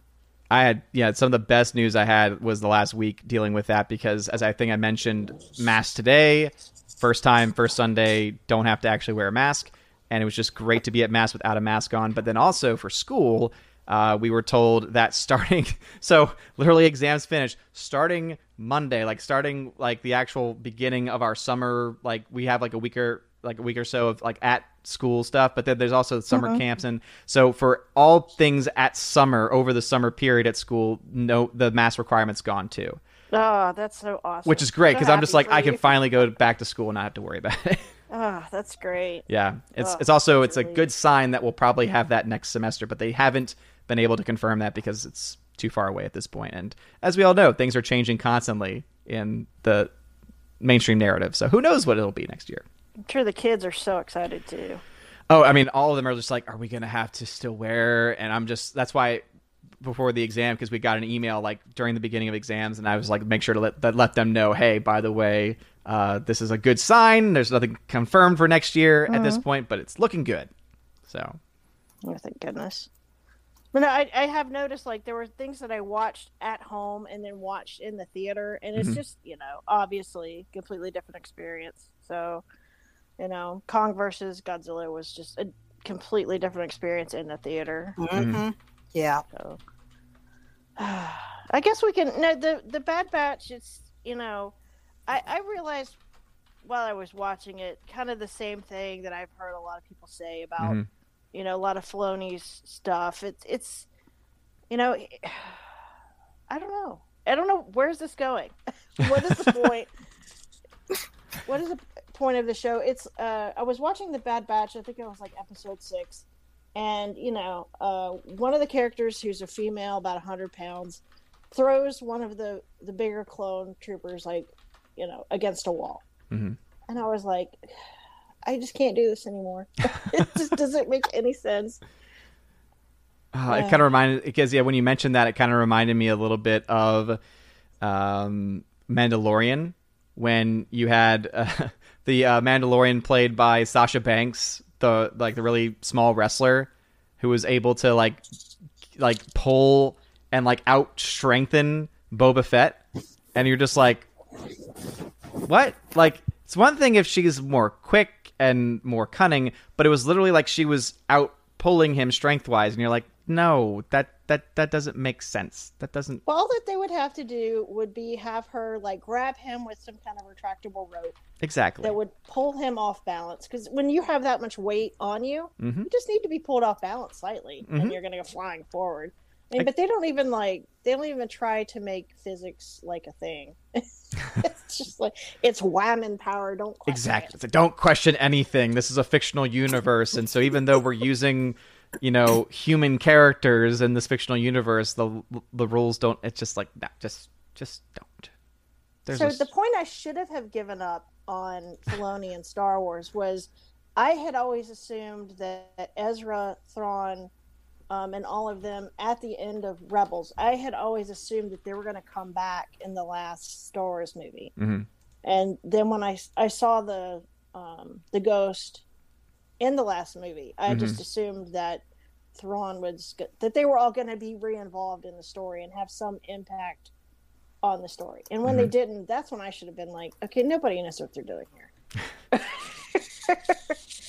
Ah, but you really want to it's uh, because i totally understand it because you go back to the clone wars you go back to rebels and and so you remember you know how much you enjoy those 'Cause I remember you shared this early on um as you know from one of the earliest chosen streams about how it was rebels that like got you back into star wars Oh yeah, yeah. I just uh, my in and out experiences with Star Wars, right? Yeah. So I'm just commenting to someone who. So yeah, someone's No, mentioning it's about. Pentecost. Yes, Pentecost is both a Jewish holiday and it is also a Christian holiday as well. So, yeah, but I believe you're right, J.K.D. Bug. Pentecost, from the from the Jewish perspective, is about commemorating the law being given, so the law coming down from Mount Sinai, and then for uh, Christians, it is the 50th day after the resurrection being commemorated. So, Cool. But no, you're you're right. Uh, it it I like Rebels because it it got me back into Star Wars. But Yeah. at some point, you have to ask. It's like you know, if the Rebels had like never existed, the story would have been the same. I mean, Mhm. they had no influence on the overall story. yeah, and it's like i'm just kind of tired of these pointless side quests that have you know no real meaning yeah. or or contradict what the movies had already said so Mm-hmm. No, no, I totally agree. And yeah, it's it's sad because you know Bad Batch already has put things in that you know defy continuity. And yeah, obviously we have a strong connection, or at least there's this faith that we want to have in Filoni because we've seen what he can do. But then you you think about what also he's done as far as story and as far as continuity breaking, and then you're like, how can this person be the so-called savior of Star Wars if they can't even follow basic continuity? It's just it's it's a hard pill to swallow and really to accept because continuity is a pretty important part of a large universe. Yeah, I, d- I don't think it's that complicated where you can't find people who, Mhm. you know, who know what they're talking about. Yeah. So, For sure, absolutely. mm, Yeah. trying to think what else. I don't know. Uh, yeah, I mean, just uh, just glad to be back in the movie theaters. Glad Mhm. to um, have life returning to normal here. So That's good. Yeah, it's Yeah. it's like, oh yeah, you you get the recall and then all of a sudden he's like, "Oh, I can start to loosen things up a bit." Gosh. yeah, I just uh, we did two days at Disneyland in a in a mask, and that was uh, that was quite something. Yeah, I was so exhausted. Was like, Seriously, yeah. I I've never understood the whole oh if you're outside where it's like, "What?" That does that just that defies everything that we know from from history of of virology and all this other stuff. It's like, no, if you're outside and you're space, there's there's no reason to for the most part. Unless you have mean- like a, like a, a- an incredibly deadly like something that's going to kill the vast majority of the population or even have the population. Like, what? No. Yeah, it it was nice being. I mean, Disneyland at twenty five percent capacity. We just we literally ran from ride to ride. It was just so exhausting. Wow. And you know, you still had to go through all of the the line stuff.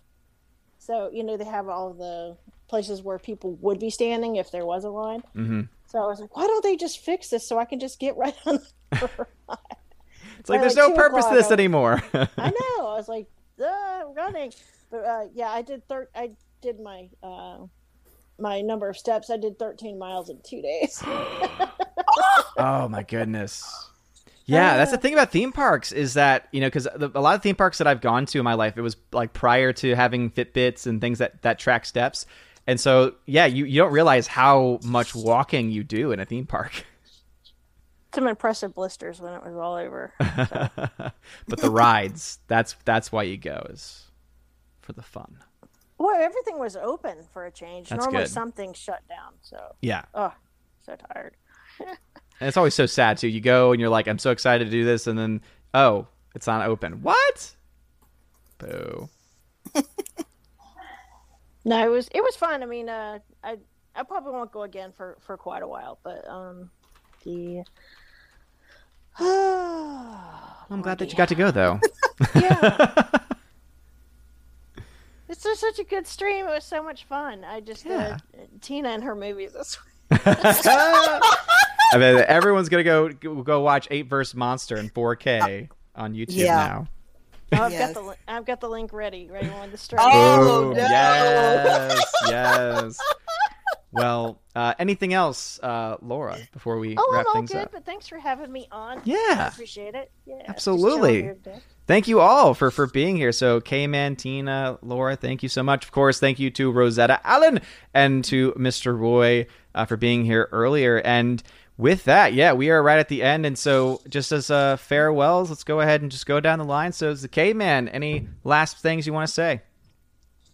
Uh, not too much. Uh, just hoping everybody has a good Sunday and for the places that are opened up and whatnot, enjoy it because it is something that is worth. Absolutely. Yeah, and it's something that some people are taking for granted because some states have not been as, you know, restrictive and you you know, it's something that, you know, being out and about recently I was like, I should have done this more because I I I had the ability and capacity and I didn't take advantage of it more enough. That that's same here. I mean, you're looking at where I live. I'm literally within walking distances of a few different trails, but I never took the opportunity like I should have Mhm. before all this happened, and then it. Now it's just starting to slowly get back, but Yeah. people are still hesitant about going to the trails and all. Yeah, and I of course put it off for so long because obviously there's a lot of things going on with with the baby boy and and with school, but now it's like summer weather here in Tennessee, and so oh, I I missed out on a lot of really nice winter cool weather to do hikes and trails, but oh well. But thank you for being here, K man. Thank you for having me. Absolutely, uh, Tina. Any last? Hmm. I'm not gonna rant today. I'm sorry. So. That's why we're here, Tina. I know, I know. I mean, if I ran, it'll be another thirty minutes. I just, I'll just, uh, JJ, you're like the Roman Empire. You just steal and incorporate and pretend you made it. Your racist writer for Superman. Oh my god! But I am glad to hear that Anna's, I guess her ovaries exploded again because Henry Cavill's in talks to do Highlander. I'll be there. Oh my gosh. It seems like it's uh, on a weekly basis where something new happens with Henry Cavill that causes her ovaries to. Henry's, Henry's hot. I don't get it. I, I like like Gary was saying. That dude should be in everything. We shouldn't Yeah. be able to turn around without saying, "Oh my gosh, Henry Cavill's in another movie." And He's got the look of a of uh, he's like a modern movie star, like with the, the look he has. It just would fit into a lot of different genres and everything. he's a Greek god. Look at him. Oh my gosh. What is wrong with you, Warner Brothers? Oh my gosh. Jack L is rolling in his grave right now. That's what you because he's a manly man. We can't have manly men in our Uh, Yeah. movies anymore. Toxic Oh, and- masculinity, you know. Yeah, I'm looking at a. I looked at an hour and a half of the video last night. JXC EXCI dropped a five plus hour treatise on the destruction of Doctor Who. Oh wow. And so I'm only an hour and a half through it, and it's just like, yes, so, only so much I can look at Jodie's face, and that Jodie's just right up there with Daisy Ridley, open mouth and glare into the distance, and that's acting. so, oh well. Anyway, everybody enjoy Ape versus Monster. And and there's one positive thing that we can take from what Tina said about J.J. Abrams. At least he built the roads. He did. If he's like the Roman Empire, so take take what you know whatever you want from that as far as what those roads stand for. But he contributed something, I guess. There we go. Yes, I know. It's the nicest thing you'll you'll hear her say about J.J. Abrams. That probably is. But yeah, enjoy Ape versus Monster and seriously go. Uh, I posted my Letterboxd link. Go read my reviews. Some of them get very detailed, like I tend to do, but I have fun writing them. And hey, go catch uh, Boogie Nights if you're of the mind. So, no, no, no, Tina. They're going to be watching this link instead. A first monster. There it is. YouTube link there you posted go. once again. Yeah. Um, there you go. And JKD Buck said it good. Uh, the road had a terrible end. Uh, and Snorter Poopa says he built the road, but they go nowhere. Exactly. Nowhere. Exactly. Amen to that. So thank you as always, Tina, for being here and for modding as well. And then Laura, uh, any last second things you want to say? I, I sincerely hope that in the Highlander movie they do not have anybody redo the Queen music because Mm. nobody, Oh, nobody can compare.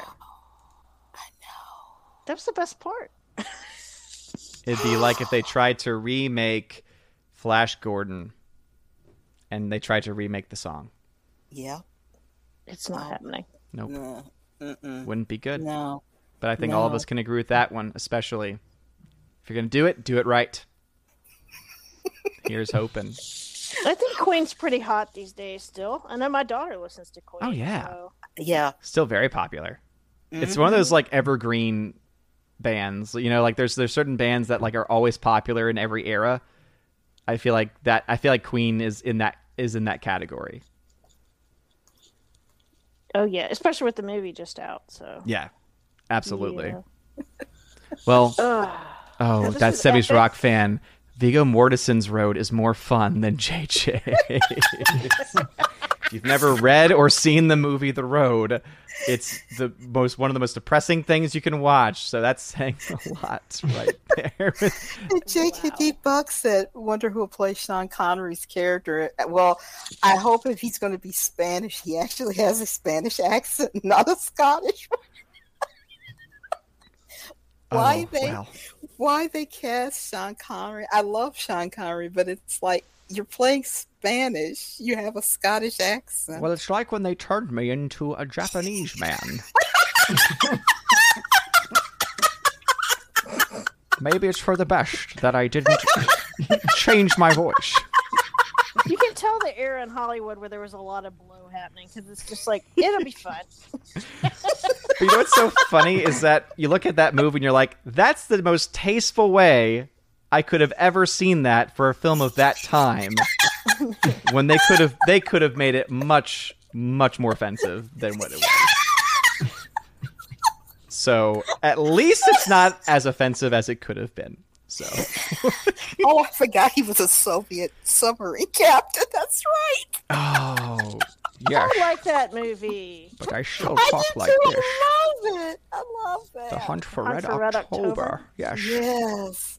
And fortunately, I've never seen Zardoz, but I know of him in the diaper. Oh no. On that note, Sean keep that image.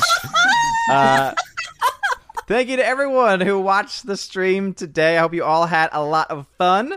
Uh, shout out especially to the members on the channel, and I'll go ahead and and pull that list up. And as I do, as always, a huge shout out to the panel, to the Chosen of Valhalla, uh, to Tina, to Steph, to Mr. Roy, to, to, to K-Man, to Rosetta Allen, uh, and to the others as well who were not able to join today. Uh, again, seriously, thank y'all for for all the love and support um, over the last because yeah, we just celebrated the three year anniversary of the channel. Uh, so thank y'all for all the support because a lot of yeah, a lot of y'all have been here pretty- basically the entire three years. So thank y'all. It doesn't feel like three years. I know it just seems like it's flown by, and yet I'm like, oh yeah, three years. Look at that. Uh, but a shout out to also uh, the members of the channel who are at the Army of Asgard level and above: Sean McD, Amando Spieler, Gomer Kyle 79, Your Muslim Uncle, Kara Tharp, Eric Jewett, Rich the Savior, Dadman Walk 55, M Tack Shark, Forever Sci-Fi, Rosie G12, Andrew Hoyle, Eric K, Orange Chat Reviews, Adam Avery, Twirly Wolf, Jace Doe, and Aiden Vickery. You guys are all freaking awesome people. And Hunky Chunky, I don't know what you're talking about. Nothing ever happened. That that did not happen. And uh, just another red shirt. I wish I'd seen it sooner. Yes, I I agree as well. But anyway, you guys are all amazing and beautiful people. I hope you all have a wonderful rest of your Sunday. I have to use the restroom and eat. So uh, uh, much much love to everybody. Uh, have a wonderful night, and uh, also as a uh, just a reminder to myself, a shout out since he's not yet in the video. Shout out to Washington Madranda for being a new Patreon member. But for everyone else, have a beautiful Sunday. Blessed Pentecost to everybody out there. Glad the stream was able to work today. And as always, God bless. Bye. And now for a huge shout out to all of my Patreon and Subscribe Star members for the month of May. Ali C83, Andrew Hoyle, Biffer the Hobbit, Brian P, Dion, Divex, Enrique Evangelista, Father Christopher Miller, hail to you, Father. Father Damien Cook, Garrett Searles, Inflamed Wood, It's a Trap Productions, Jason Clark, Jacob Juice, Jeffrey Toon, Jonathan Carney, Laura the Modern Major General's Story, Mad Mitch Dunaway, Mike Jackson, Mr. Peabody and his evil twin with the beautiful hair, On to June, Orange Chat Reviews, Out of Step with Reality, Priscilla Hall, Riff Magos, Rosetta Udden, Steve Glasker, Miss Martin Muses, Theodore Bendon, Tina Bojan, and Tina B. Thank you all very much for being my Patreon members this month. I really always appreciate you. And to my Subscribe Star members, Fast uh, Fast Reaction, Nosferatu Gatsu, Stand For, John B., Perpetual Punster, Mr. Roy, Glinzer, J. Alex McCarthy Jr., Dean Heist, the new number two, J Rod, the beer guru,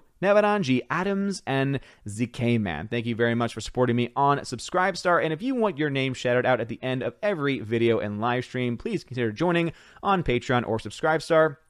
And if you join at some of the higher levels, you get access to things like giveaways, where every month I do giveaways of 4K titles, steelbooks, and Blu-rays. And again, more information can be found over on Patreon and Subscribestar. And at the higher levels, you also get access to an exclusive bi-weekly, rather by monthly podcast, depending on our schedules. We at least get one long podcast out. We try and get two podcasts out as often as we possibly can every single month with John the Flick Pick Flickinger. So again, check out more information. And if you are at the Chosen of Valhalla level, which is the highest level available, you not only get all of those things, you also get in your first month a free t-shirt and also access to the Chosen of Valhalla live stream where I have my Chosen on a stream talking, asking questions, answering questions questions, talking about movies and anything that they want to talk about. So if all that stuff sounds like fun to you, check out those links below and support the channel in whatever way you can. I do appreciate you, whether you are a member, whether you are a supporter on Patreon Subscribestar, or whether you are simply supportive in general, leaving comments and likes. I really greatly appreciate it. You guys are all amazing, beautiful people. Have a wonderful day. And as always, God bless.